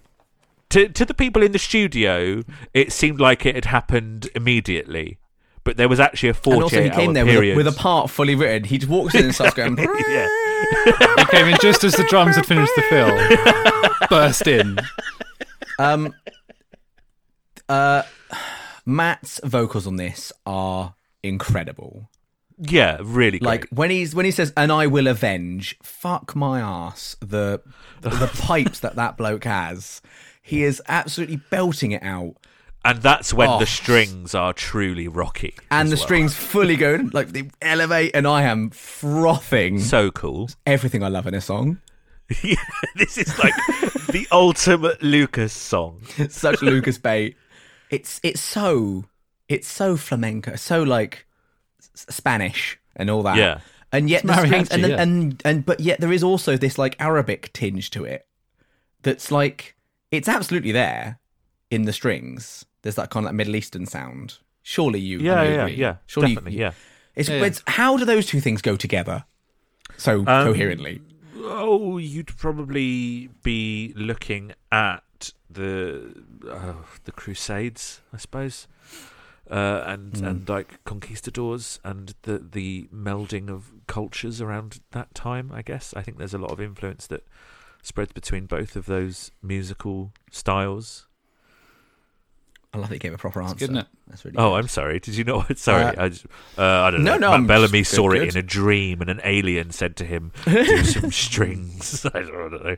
There you go. The uh, I mean, let's talk about the all-seeing eye who appears on these lyrics. Incredible. I mean, that's like the Illuminati eye in the triangle, isn't it? Again, absolute fucking nonsense, and I love it. I mean, this is this has definitely got similar themes to to Assassin in terms of like what it's singing about. Yeah, for sure. Uh, yeah, it's that sort of thing. Uh, the bit where the bass comes back and it's like and that gets more and more like distorted, and the guitar yeah, it sounds almost like a dance track such at that point. so cool. Just a cool song. I love this I think song. it's just a cool song, guys. This song to me, cool I, song. Yeah. I, this song reminds me of, uh, and maybe it's just because album placement and it's like big and dramatic, but like it's this album's Butterflies and Hurricanes. oh, But maybe it's just because it's like Right. that sort of like three quarters of the way through the album, big, dramatic, epic, orchestral. can't Even though it's not be. orchestral on Butterflies and Hurricanes, it's piano. I can't hear orchestral anywhere on this album. don't, don't, Good, yeah, don't. Don't do that. such a good song. Like Yeah, woefully really underrated in terms of like they haven't played this live since Black since the Black Holes Revelations tour. Like, huh. this should be like considered one of their fucking big Titanic heavy hitters. Is it doesn't sound anything like a ship sinking into the Atlantic Ocean on April twelfth, sound- nineteen twelve. Played a can't load, hear in, played a load in icebergs on 2006 and 7, once in 2008, never again. There is glaciers melting in the dead of night earlier on. It though. was on That's nothing to the do with ice. choice. It was on the choices for the Shepherd's true. Bush gig, though. So it shows that they're open to playing it again. Because it was on the options. So it's possible. It, it, Um, I, I can't remember what they do with it uh, uh, when they're playing it live because they don't tend to have strings with them. Yeah, it'll be, Uh, it'll, but- be, it'll be Morgan playing on the thing, right? They did have Dan Yeah, Dan the Trumpet it- Man, though, at it heart. is a- So that's cool. Is his name Dan Dan? His name's Dan, but it's Dan Dan the Trumpet Man. Uh, this is like so. This this whole like this whole Dandon. like se- sequence of songs now is like Matt had been li- had been listening to a lot of Ennio Morricone. And, Oh, okay. Spending more time in America. That makes sense. And- yes, yes. and, and spending more time in America than they ever had because obviously like they didn't really break America and they sort of discovered America and I think Matt quite in, like uh, liked the you know the culture and everything and so sure. there's that's you know he'd watched a lot of westerns and that sort of thing which obviously informs this even though this is very no like shit. even though this is very like Latin yeah, it is. it is also very like Western in a way isn't it oh yeah.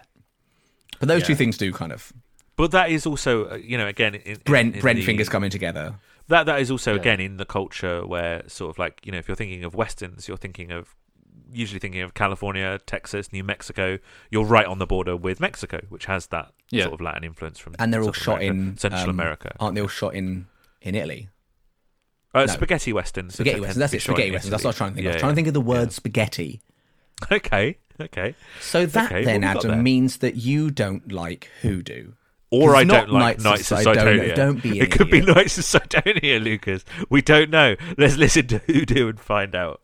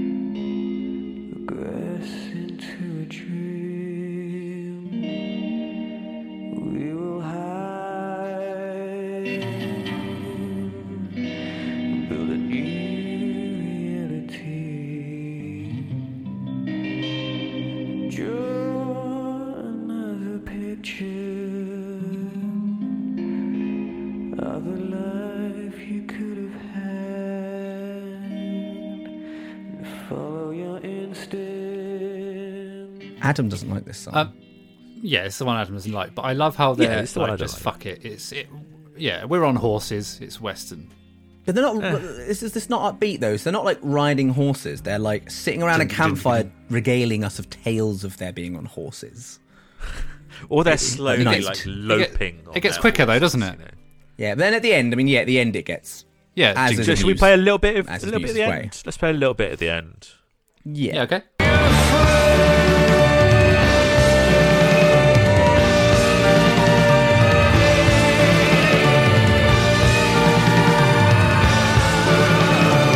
You know what? It shows how it like how f- many of these songs aren't verse, chorus, verse, chorus, bridge, chorus, chorus, because so many of these songs we're having to play a little second clip to get to like the Well, bit where it's completely yeah. different. Yeah, yeah. I've written down that this is this is. I feel this is a bit closer to Origin of Symmetry in terms of there's a lot. This seems more of a classical arrangement. I I compared this to Megalomania, and Um, Yeah. also Yeah. Ruled by Secrecy on the last album. It's the big, sort of slower but kind of big, dramatic sort of one. Yeah. Isn't it, on the Yeah, I think it's really cool, and I think it works in these three. I really like it. Adam doesn't like it. Why? Um, Adam, tell us why. Oh, do you want to have a guess at why I? why I tell don't me like why. it? Are you going to say the lyrics? Do you know what? It's less lyrics and more.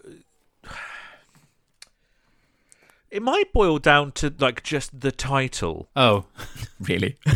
Well, do you guys know what hoodoo is? A hoodoo is a mushroom-shaped rock structure typically found in the desert, always looking like it's about to tip over and fall off. Uh, it's also the name given to the religion of African slaves in America, which was sort of like heavily influenced by African and Haitian religions and culture, and it Now- incorporated voodoo and tenets. Okay, I was going to say, are you not mixing? I, I didn't know hoodoo and voodoo. I, So- I, I didn't. Yeah, yeah, yeah. So, so hoodoo is kind of an evolution of voodoo that was uh, kind of it kind of uh, became an invention to in order to keep it secret from uh, their slave masters, basically, and it spread across the southern states as a religion of um, black people who were kept as slaves in the United States. So again, in a similar way to feeling good, like we talked about in the Origin of Symmetry episode, it's a weird thing to draw into your big dramatic sci-fi album uh, about aliens and Yeah, cowboys. uh, but is it more? Is it probably more likely? Although th- you can't escape that that is also a thing. Yeah. It's probably more. They probably were more thinking of the rock structure in the. Well, this is my thing. Is like, has he just made a goof? You know, like, and he didn't realize that that's what hoodoo is. Um, and he didn't think about it. Or oh, yeah, like exactly. Maybe he didn't think about it, which actually then says more about his sort of level of He doesn't do- artistic. He doesn't do, his doesn't do his research. Yeah, just doesn't do like a quick Google. I'll tell you what. There's a there's a great goof. We've got a long time before we get to it on the most recent album. There's a hilarious goof. That I- Okay, I, I'm can't wait to forward to that. But the other thing is, is that because this song has the feel of a southern, almost New Orleans kind of bluesy Spanish sort of feel to it, it invokes sort of black music and black culture in a way that other songs on this album don't. And so it's difficult for me to to not draw the line between hoodoo ble- being a part of black slave culture and this kind of music being a part of black culture and you know it's difficult to not draw the line there and and instead think oh he's talking about Rocks. weird shaped rocks so what do you think of the song itself? Let's say it was called something else, like horse horses. Say it was called Spicy Spicy Spicy Spicy Space Cowboy. I Spicy, think it indulges their worst instincts as a as a band, uh, which is to kind of, uh, and I and I think that's part of it is to inappropriately appropriate something from another culture, but also that sort of uh, thing of like, well, we're just going to drop a big sort of classical thing in at the end of a completely different sound. The thing we say they, they always think add more. Let's add more. Let's add more. yeah, add more. exactly, exactly. Maybe Would I would have preferred it if preferred it was the first bit continued?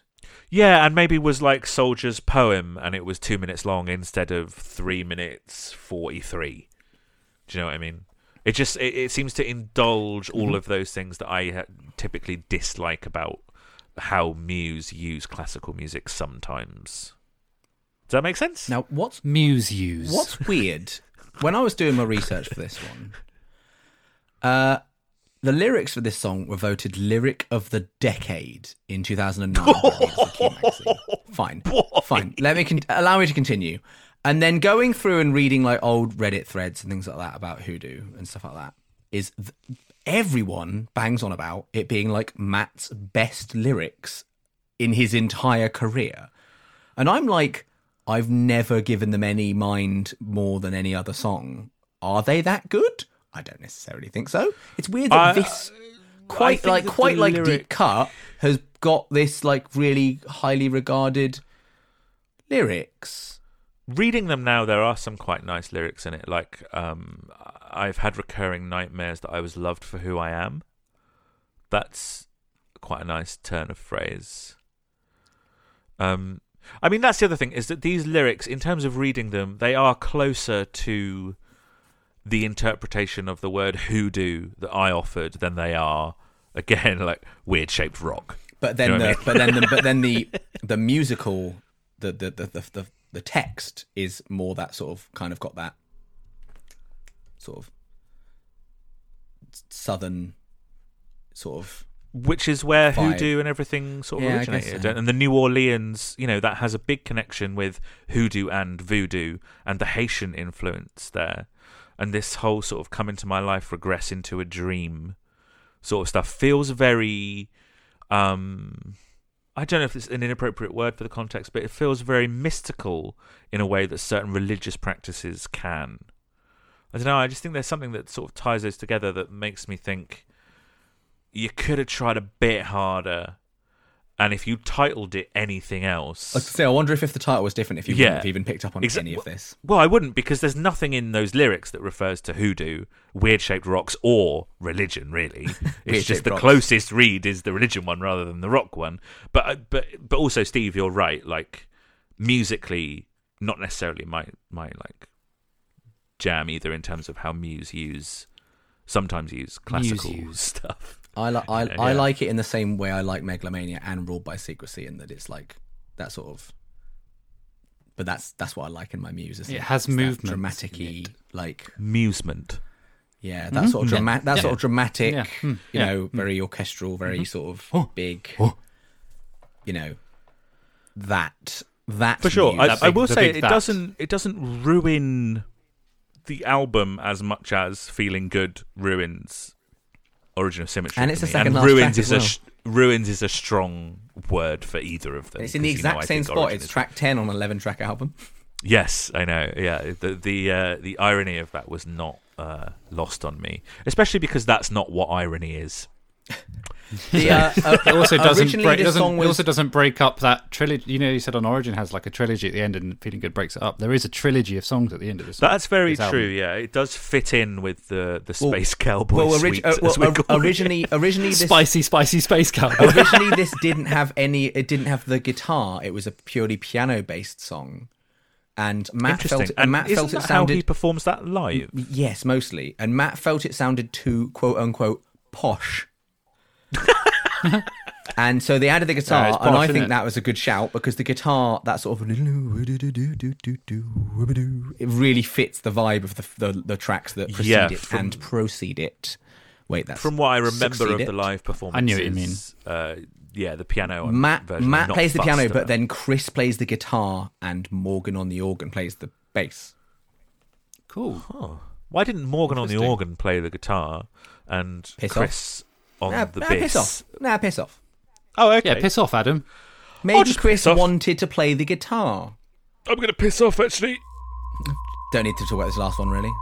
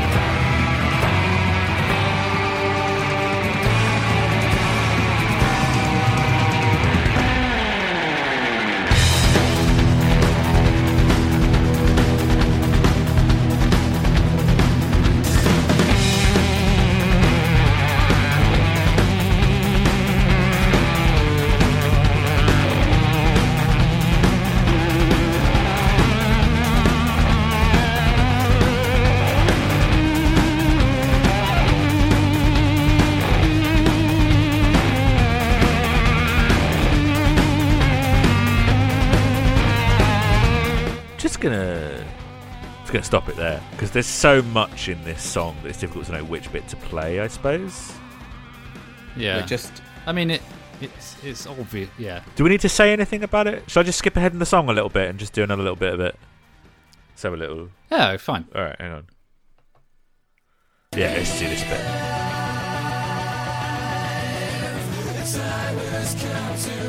So this this comes after. Uh, so you heard the bit with the guitar that sounds like the western bit. Then there's a bit where Matt sings in the same melody as that guitar, and then there's a breakdown that sounds like this bit, and then it builds up to this bit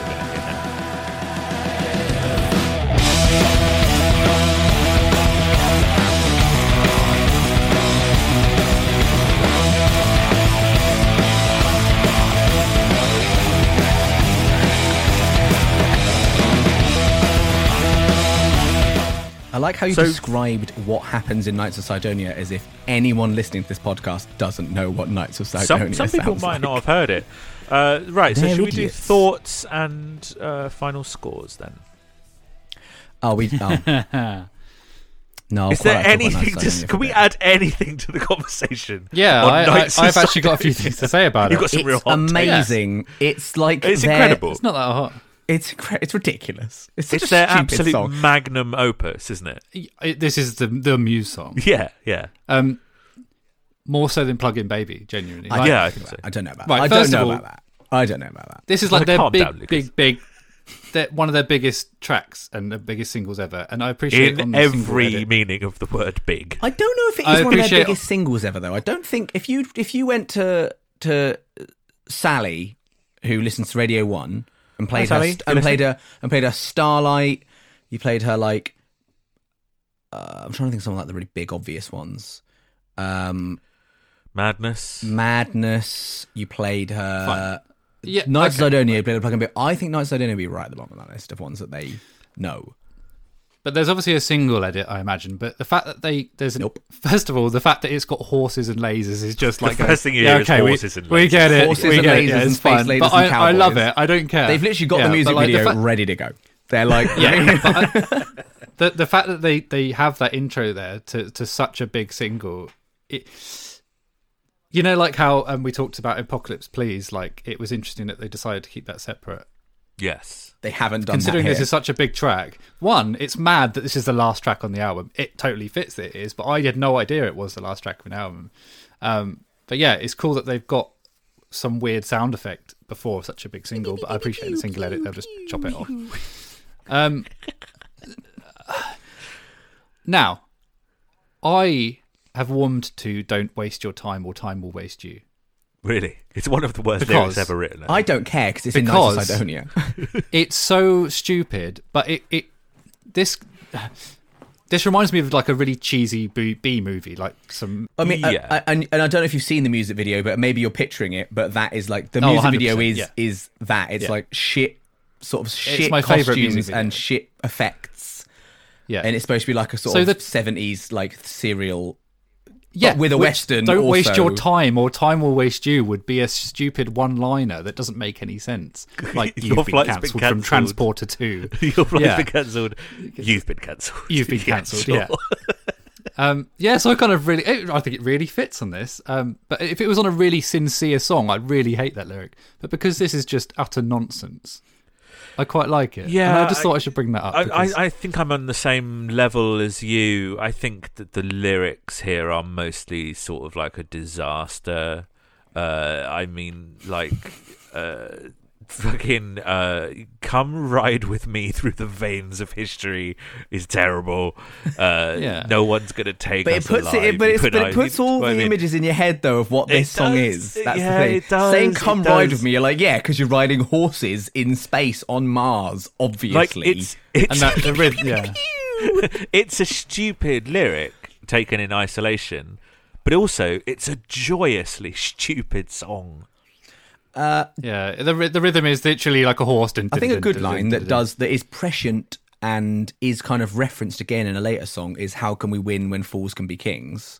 Awful, really bad. But but I mean, as proven in recent years, true. Well, yeah, but time is a flat circle. Like everyone could say that about any leader, you know. But It, do- it, taken to its logical extreme, though, of, Well, yeah, of, of a fool probably being a king. yeah.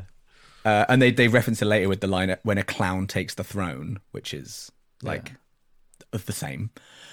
Uh, So I genuinely think this song does something really interesting rhyth- rhythmically at the end of the, and it's always fascinated me with this song. And it, it, it's sort of this weird. I'm not going to be able to explain it very well. This weird phenom- phenomenon with this with the rhythm of the drums that it's doing this kind of. I don't know if you're going to hear this. This skippiness, like you know the diddle diddle diddle diddle diddle. That bit at the end, it's going. Bum, ba-dabba, bum, ba-dabba, and then Yeah. it goes into like a heavier bit, but it, it's the same rhythm, but it yeah. it's exactly the same rhythm, but it's changed it. So it's the way the guitars. So it sounds like it's just going da da da da da da da da Yeah, yeah. bum ba da bum bum ba da da da da da da da da da. And and so even when it goes same rhythm, diddle but with the totally different feel.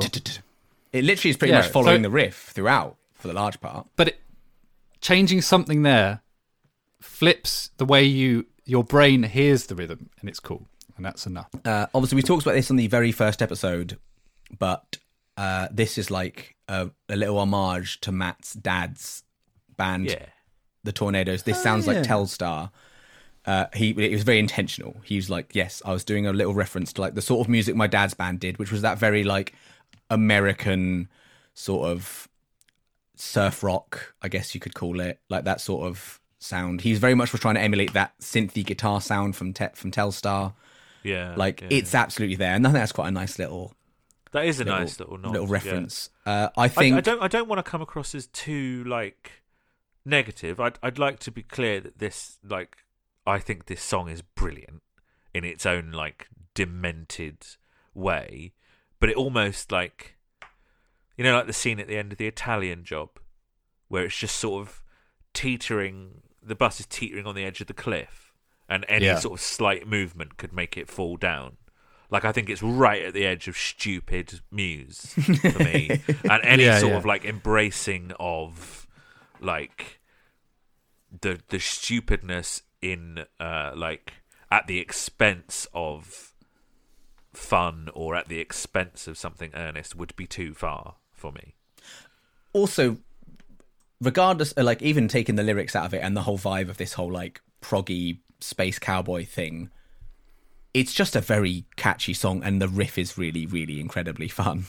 And, It is. And very it's fun to perfect sing end live. the gig with. It's a gig ending Yeah. riff, and everyone jumps and moshes, and then Yeah, they sure. end the fucking yeah. gig, and they do a big, yeah, Yeah, and then yeah. it ends, and it's like It would big. it, it would also be stupid if we didn't mention Bohemian Rhapsody here. Yeah, it's like got that that headbanging. Dun, dun, dun, dun, Yeah. Yeah. Yeah, yeah, yeah. It's got yeah. that. Have, having come like and that comes off the back of a very like Harmo- harmony. operatic harmony based breakdown. Uh, Yeah. always, always annoys me though. Um, they clearly realised later that the line sounds better with "No one's going to take you alive" instead of "No one's gonna take you alive" because that's what they've done live ever since. Oh No one's going to take me alive. That's what they do live. Oh, when the when the when the lyrics literally come up on the screen for people to sing along with, it yeah, but says everyone going still to says gonna. like that. And in my head, "gonna" actually sounds a bit a little bit off now. I like Gunner. I like going. Yeah, I like 'cause going it fits to. that kind of. No one's going to take me alive. Is it like a and again I- like a I like It's, it's like the end of uh, Butch Cassidy and the Sundance Kid. Um, Yeah.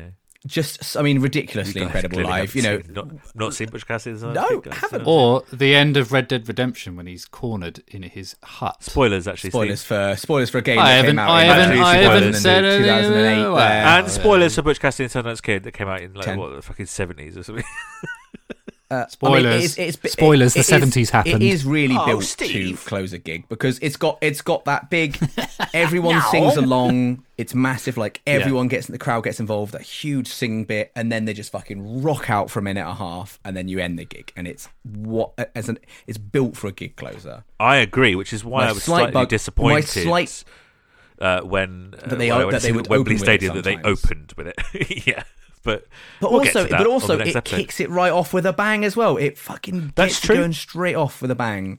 And I think Take a Bow is a really good closer as well. So it's kind of like meh. fair. um, the thing that does annoy me about the live, and this is purely me having seen them live too many times, is I'm bored of them closing with it.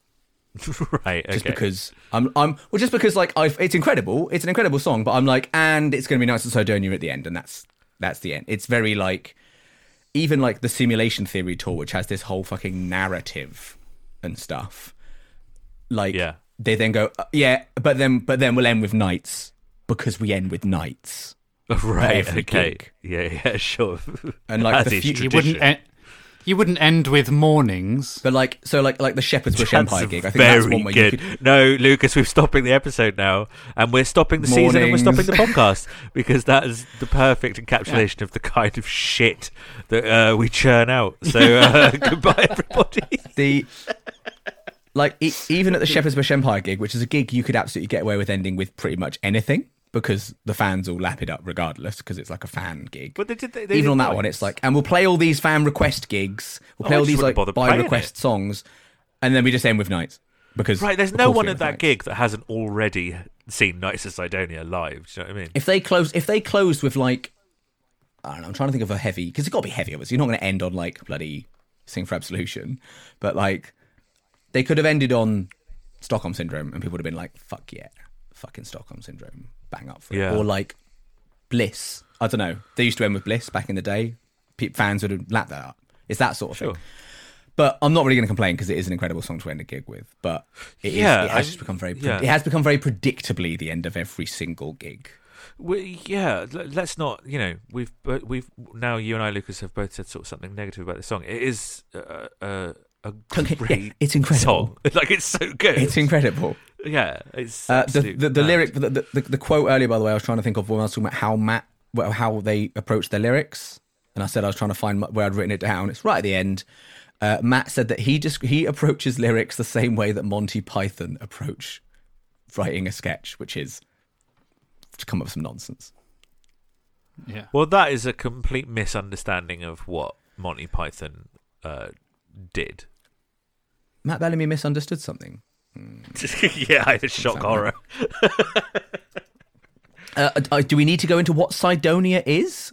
I mean, yeah, sure.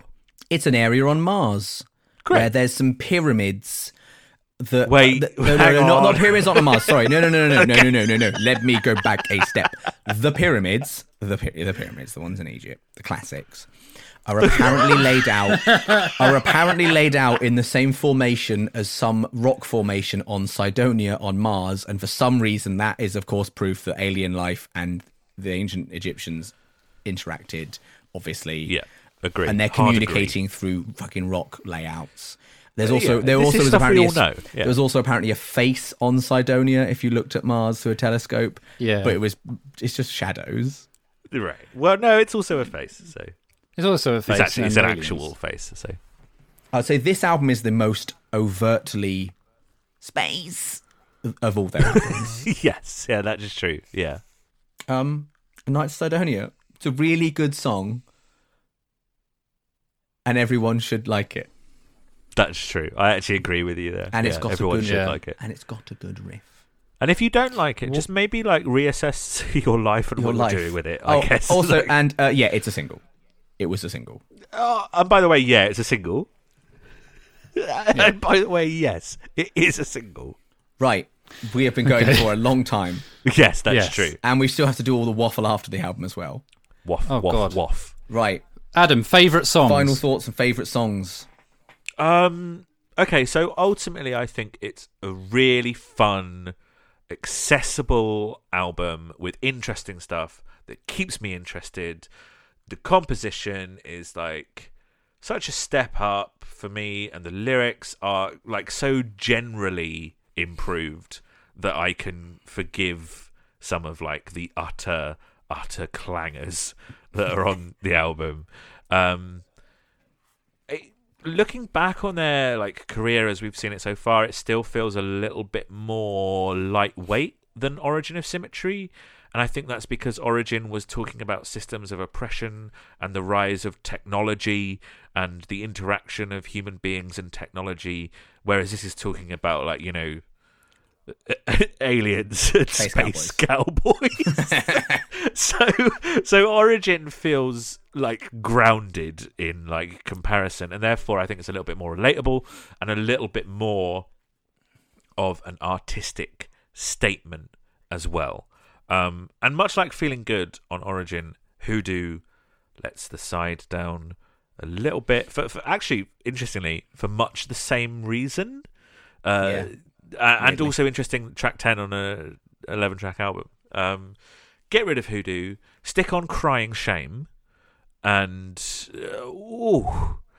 Um, You think that that's the that's the B side from this cycle that you put on the album? Yeah, I reckon so because it because it preserves a westernish sort of trilogy. Oh yeah, because it. Yeah, yeah. Yeah. Um, highlights for me: Take a Bow, which I would not have said ten years ago, uh, and Map of the Problematique. Lowlights, obviously Hoodoo, and I think Soldier's Poem. Even though I really like it, it's just fluffier than the rest of the album. Do you know what I mean? You could get rid of it, and Yeah, it yeah. wouldn't affect the album massively. Um, now, in terms of score, Remind me what you gave the last ones. well, this is the thing. is Oh, that- we got a we got a we got a classic Lucas reassess.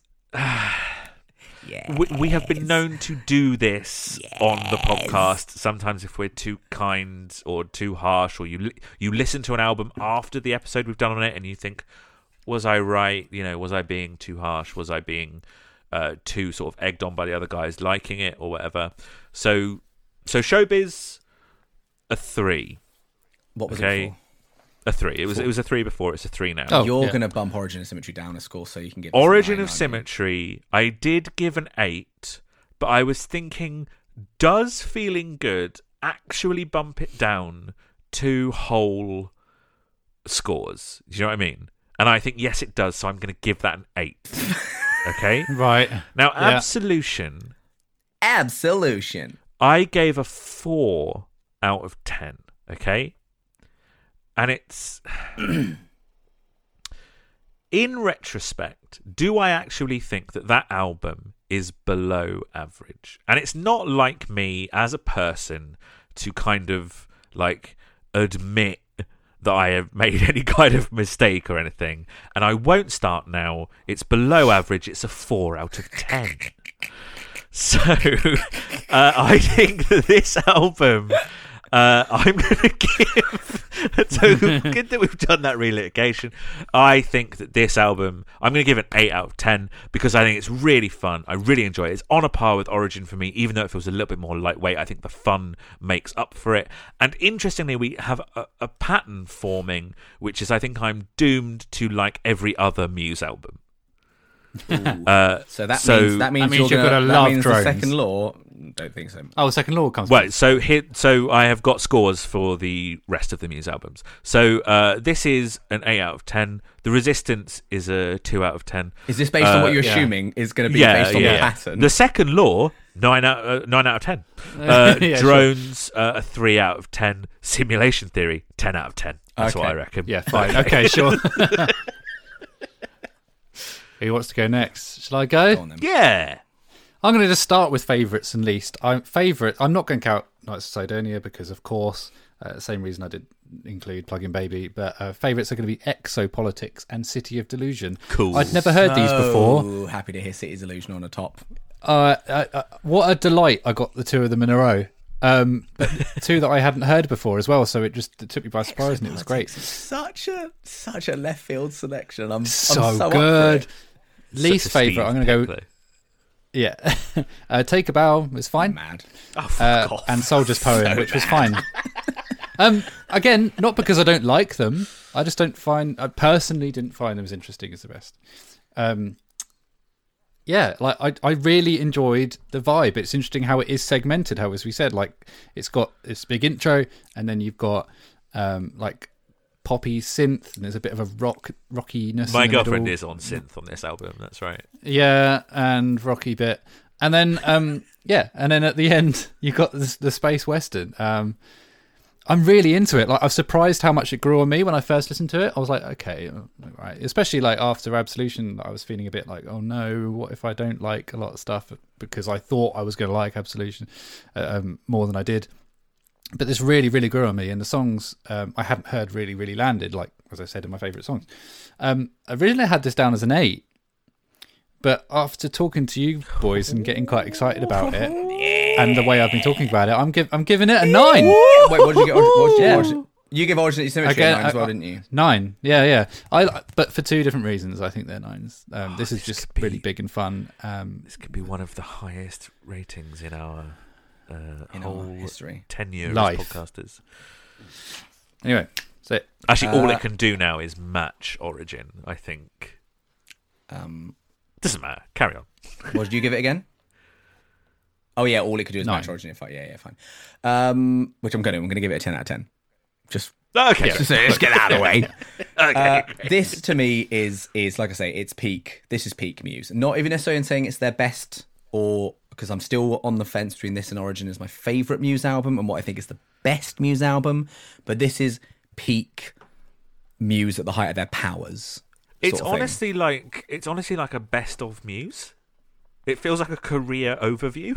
and it's yeah, it's it's like the season finale of the first half of their career, and there is and there really is like the second half of their career is distinctly there is a distinct split there. I think that there is like this does feel like the finale of a of a saga of Well, what, th- th- like I said at the beginning of the season, they go from underdogs to stadium band after this album is released, right? I mean, and it might be because yeah, it's. It, I don't know how much of that is like because the way people talk about the albums, then it's like forced that feeling of the separation of the career halfway down the middle there. I don't know. Either way, it's the height of like my excitement and my fandom and everything for Muse and like the people around me being into Muse and just being excited about everything Muse. The album's really, really good and every single song on it I love. uh, like, yeah, it's 10 out of 10 and that's not to say I think every song on it is perfect, but I don't think that should be the criteria for a ten out of ten. That you think every song is the greatest song ever written, because No, that's no, just that's just unachievable. But even the songs that I'm like they're the lower tracks in the album. On some other Muse albums, they might be the higher tracks on the album, and the tracks that are the highest tracks are outrageous in their qual.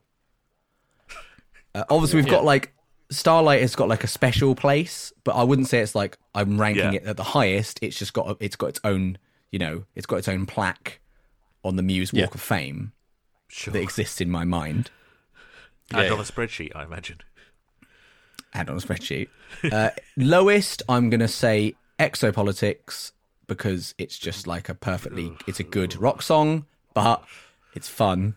It's a lot of fun. I'm having to like give it like a shit sandwich, like say that it's, Yeah. say Yeah, yeah, say that I'm ranking it the lowest, but still saying why I love it. Uh, because it's the best. Exopolitics and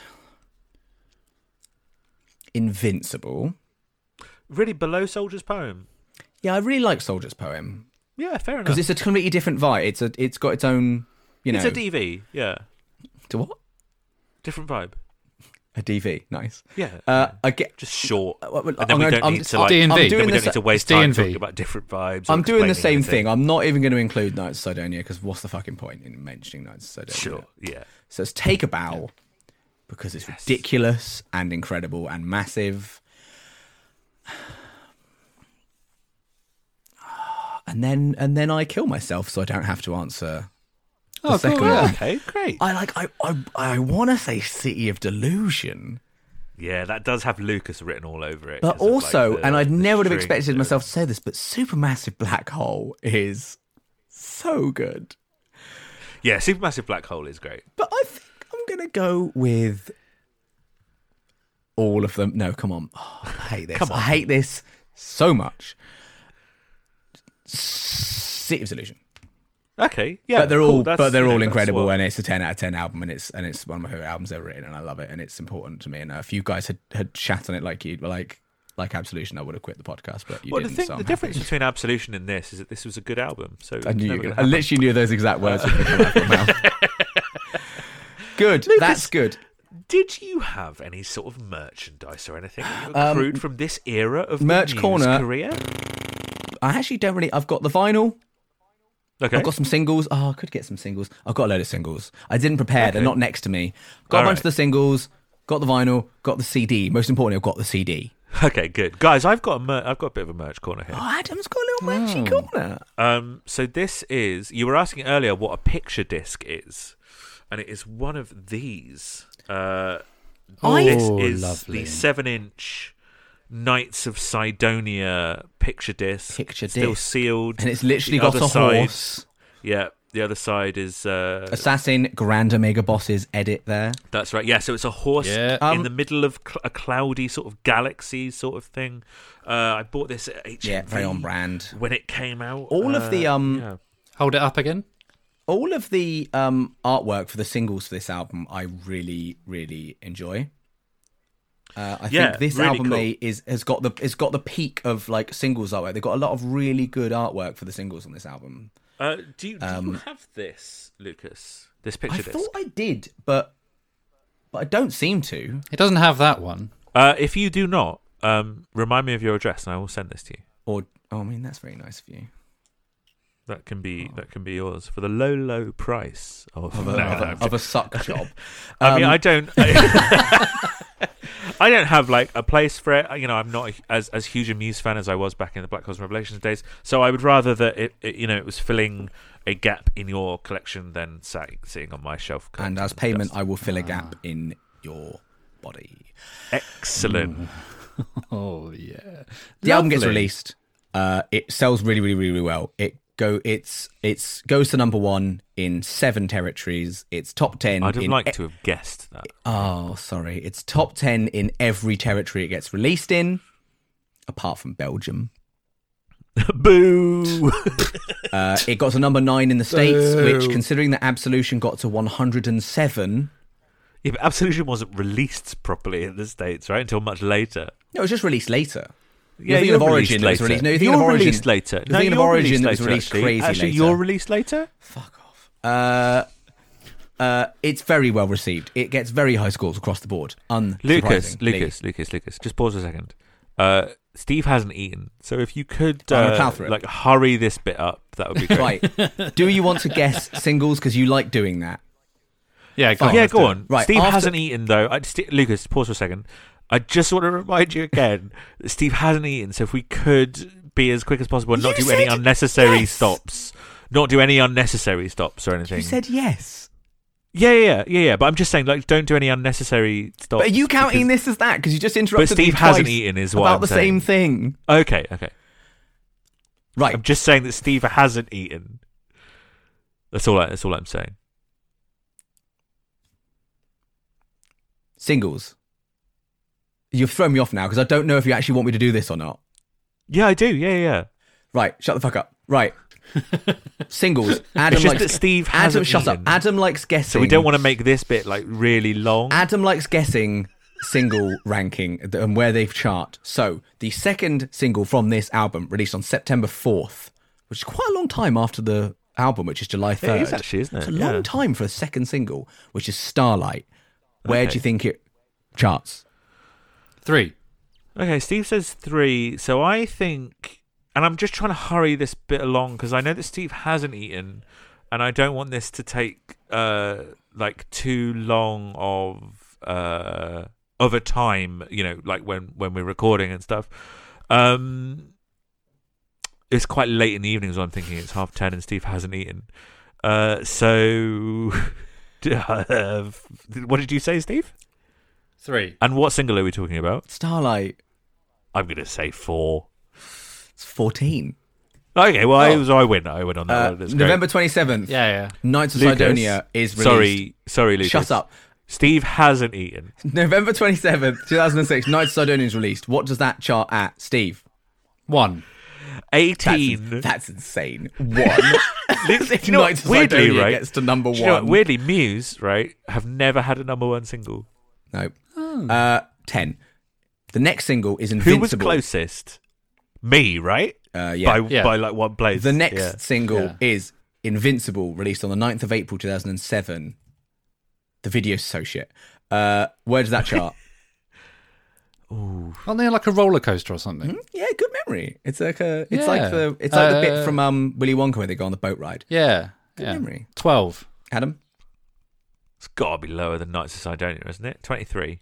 21. Nice. uh, and then on nice. the 18th of June 2007, the final single, but it's download only, so do you count it? Yes, we do. Is Map of the Problematique. Where does it chart?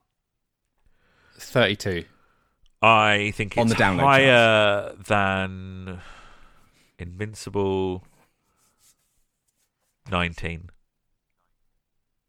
18. So close. Right. Right. Really Adam, close. Adam, don't do the Adam, Yeah. don't do the bit. Let me get on with it. Uh, What bit? shut up. They. This is when they like reach like the. This is like I say. This is like the height of their powers. So they. Steve, have you eaten? There's a lot of awards off the back of this. They get Best Alternative Act at the MTV Europe Awards. They're nominated for a Grammy Award. They Oh, amazing. win a Wait, Award. uh, They which- win, which Grammy win- award? I don't fucking know. I didn't write it down. Shh, we haven't got time. Steve hasn't eaten. They win. going on long They win the best live band at the Brit Awards. They're nominated for the best album and they're nominated for the best band. They win Do they win? Q Award for the best live band for two years in a row, 2007 and 2008. They get nominated for album and band. They win the NME Award for the best British band, and Matt Bellamy wins Sexiest Male.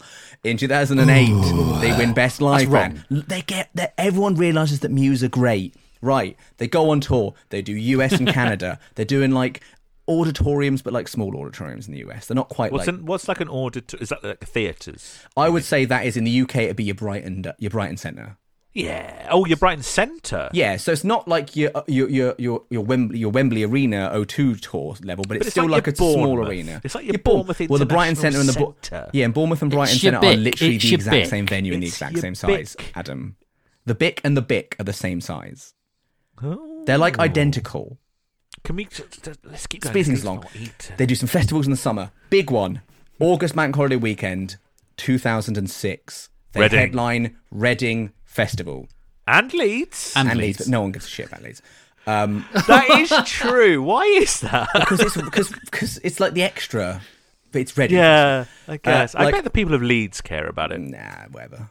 Um, All right. for Muse, this is a bigger deal than Glasto. You would you would bulk at the idea, and especially in 2021, you'd definitely bulk at the idea of Reading being more important than Glasto. But for Muse, who Because has grown the- up the going to festival. Reading, and it's the rock Yeah. festival, and also they were from. They went to Reading a lot, and they very I say famously, it's not that famous, but they. 10 years prior, in, in 1996, they saw Rage Against the Machine headline at, at Reading and said, if we ever headline Reading, we've made it as a band. And 10 years later, they do exactly that. They headline Oh, wow. Reading, Nice. and for them, that is like, this is the greatest moment. This is them getting to, they've, they've done it, sort of thing. This is Glastonbury, very big deal, but for them, Reading was a bigger deal. Uh, I was Yeah. there. It was it it was epic. It was so good. It was so good. It was it was until the Shepherd's Bush gig the best gig I've ever been to, and I still am kind of on the fence as to which one was better. Um, they do some more USA tours. Who cares? No one cares. We don't have time. they tour the. They do a UK arena tour. At this point now, they're doing proper full fledged arenas. They're doing like Wembley Arena. They do three nights at Wembley Arena. That's the kind of level they've now gotten to where they need three nights in London. And I was at one of those nights. We were at the middle one, and they did all of Black Holes and Revelations, start to finish, in order. So they open with Take a Bow. They Yeah. go all the way through to nights. They do I remember nights. like the excitement of the crowd. I went like with my girlfriend at the time and a couple of other friends, and we were like, it got to map of the Problematique. And we were like, oh, they're oh, doing- Oh, they're gonna do the. They're whole, doing the whole album, aren't they? They're gonna do the whole album. and then they do it, and then they go off, and then they do essentially like another. They do, then they do like a greatest hit set, but it's in order. So they play one track from Showbiz, two from Origin, and like four from Absolution in order, Yeah. which is also quite cool. Yeah, Very I remember them coming back on and doing Sunburn. Yeah. Um, they've got this is the first time they do like a ridiculous stage setup. We talked about it earlier, that the HAARP thing, and it's basically sort of they've out they're kind of outgrowing arenas at this point already because they have to scale back the show for quite a lot of gigs. Uh, they then in America tour supporting My Chemical Romance. Which kind of is a sign of like the sort of popularity. That they're not they're not at that superstar status yet in America. They're big, but MCR bigger, and that's on the Black Parade tour, which is very Muse's vibe in terms of like it's, that was very theatrical that tour. Yeah, seeing anything yeah. about it. Um, literally later on into that same year, they're doing those same venues themselves. Oh, So it doesn't take long. So this is like April, and in like September, they're going back and playing those same venues. It was a very accessible album, isn't it? You know. Yeah. Um, but obviously, the main big part of all of this is that they, on the 16th and 17th of June, 2007, they are they headline Wembley Stadium. It's called HAARP, and we're going to cover it on the next episode. So tune in. The next episode will be, like you say, on the HAARP uh, DVD, the, the the thing. You know, the DVD. I'm going to listen to the live album. The You big thing. can. It's can- a big can. deal. It was It's a, big, big deal. deal, guys. It's a such big honking deal. I'm looking at the time code on our recording and I don't have time to read any emails. I'm very sorry about that. I will try I'll and read a quick one that I got sent. It just Okay. says "fuck off." That's from me, isn't it? and that is and that and that is entitled and that and that the, the subject and that is from the Oh, okay, yeah, yeah. Oh, right. Okay. Wow. Uh, guys, all of that that we just talked about and heard and discussed was that music. It was some of the want- best I want- music. I want pizza. Okay, I will add that to the spreadsheet.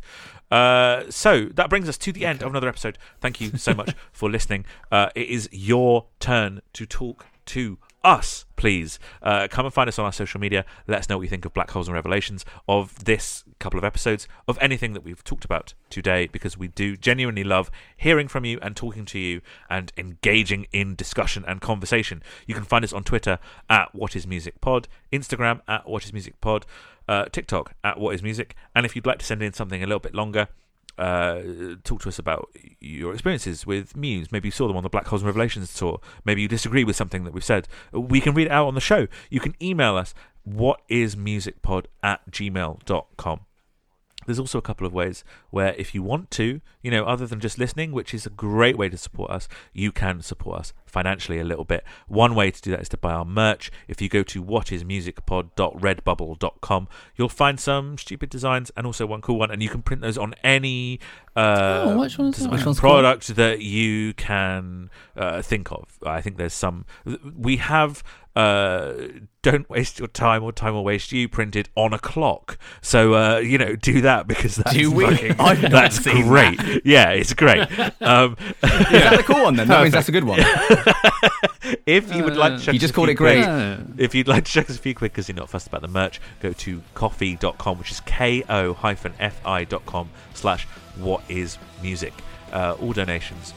Honestly, we're so thankful for all the donations we've received so far. They go towards keeping the podcast online and uh, our running costs and everything like that.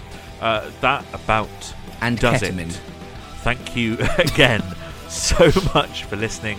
I'm going to leave you with perhaps the most obvious piece of advice I can give for this episode, which is, of Yeah. course, don't time your waste, or waste will time you.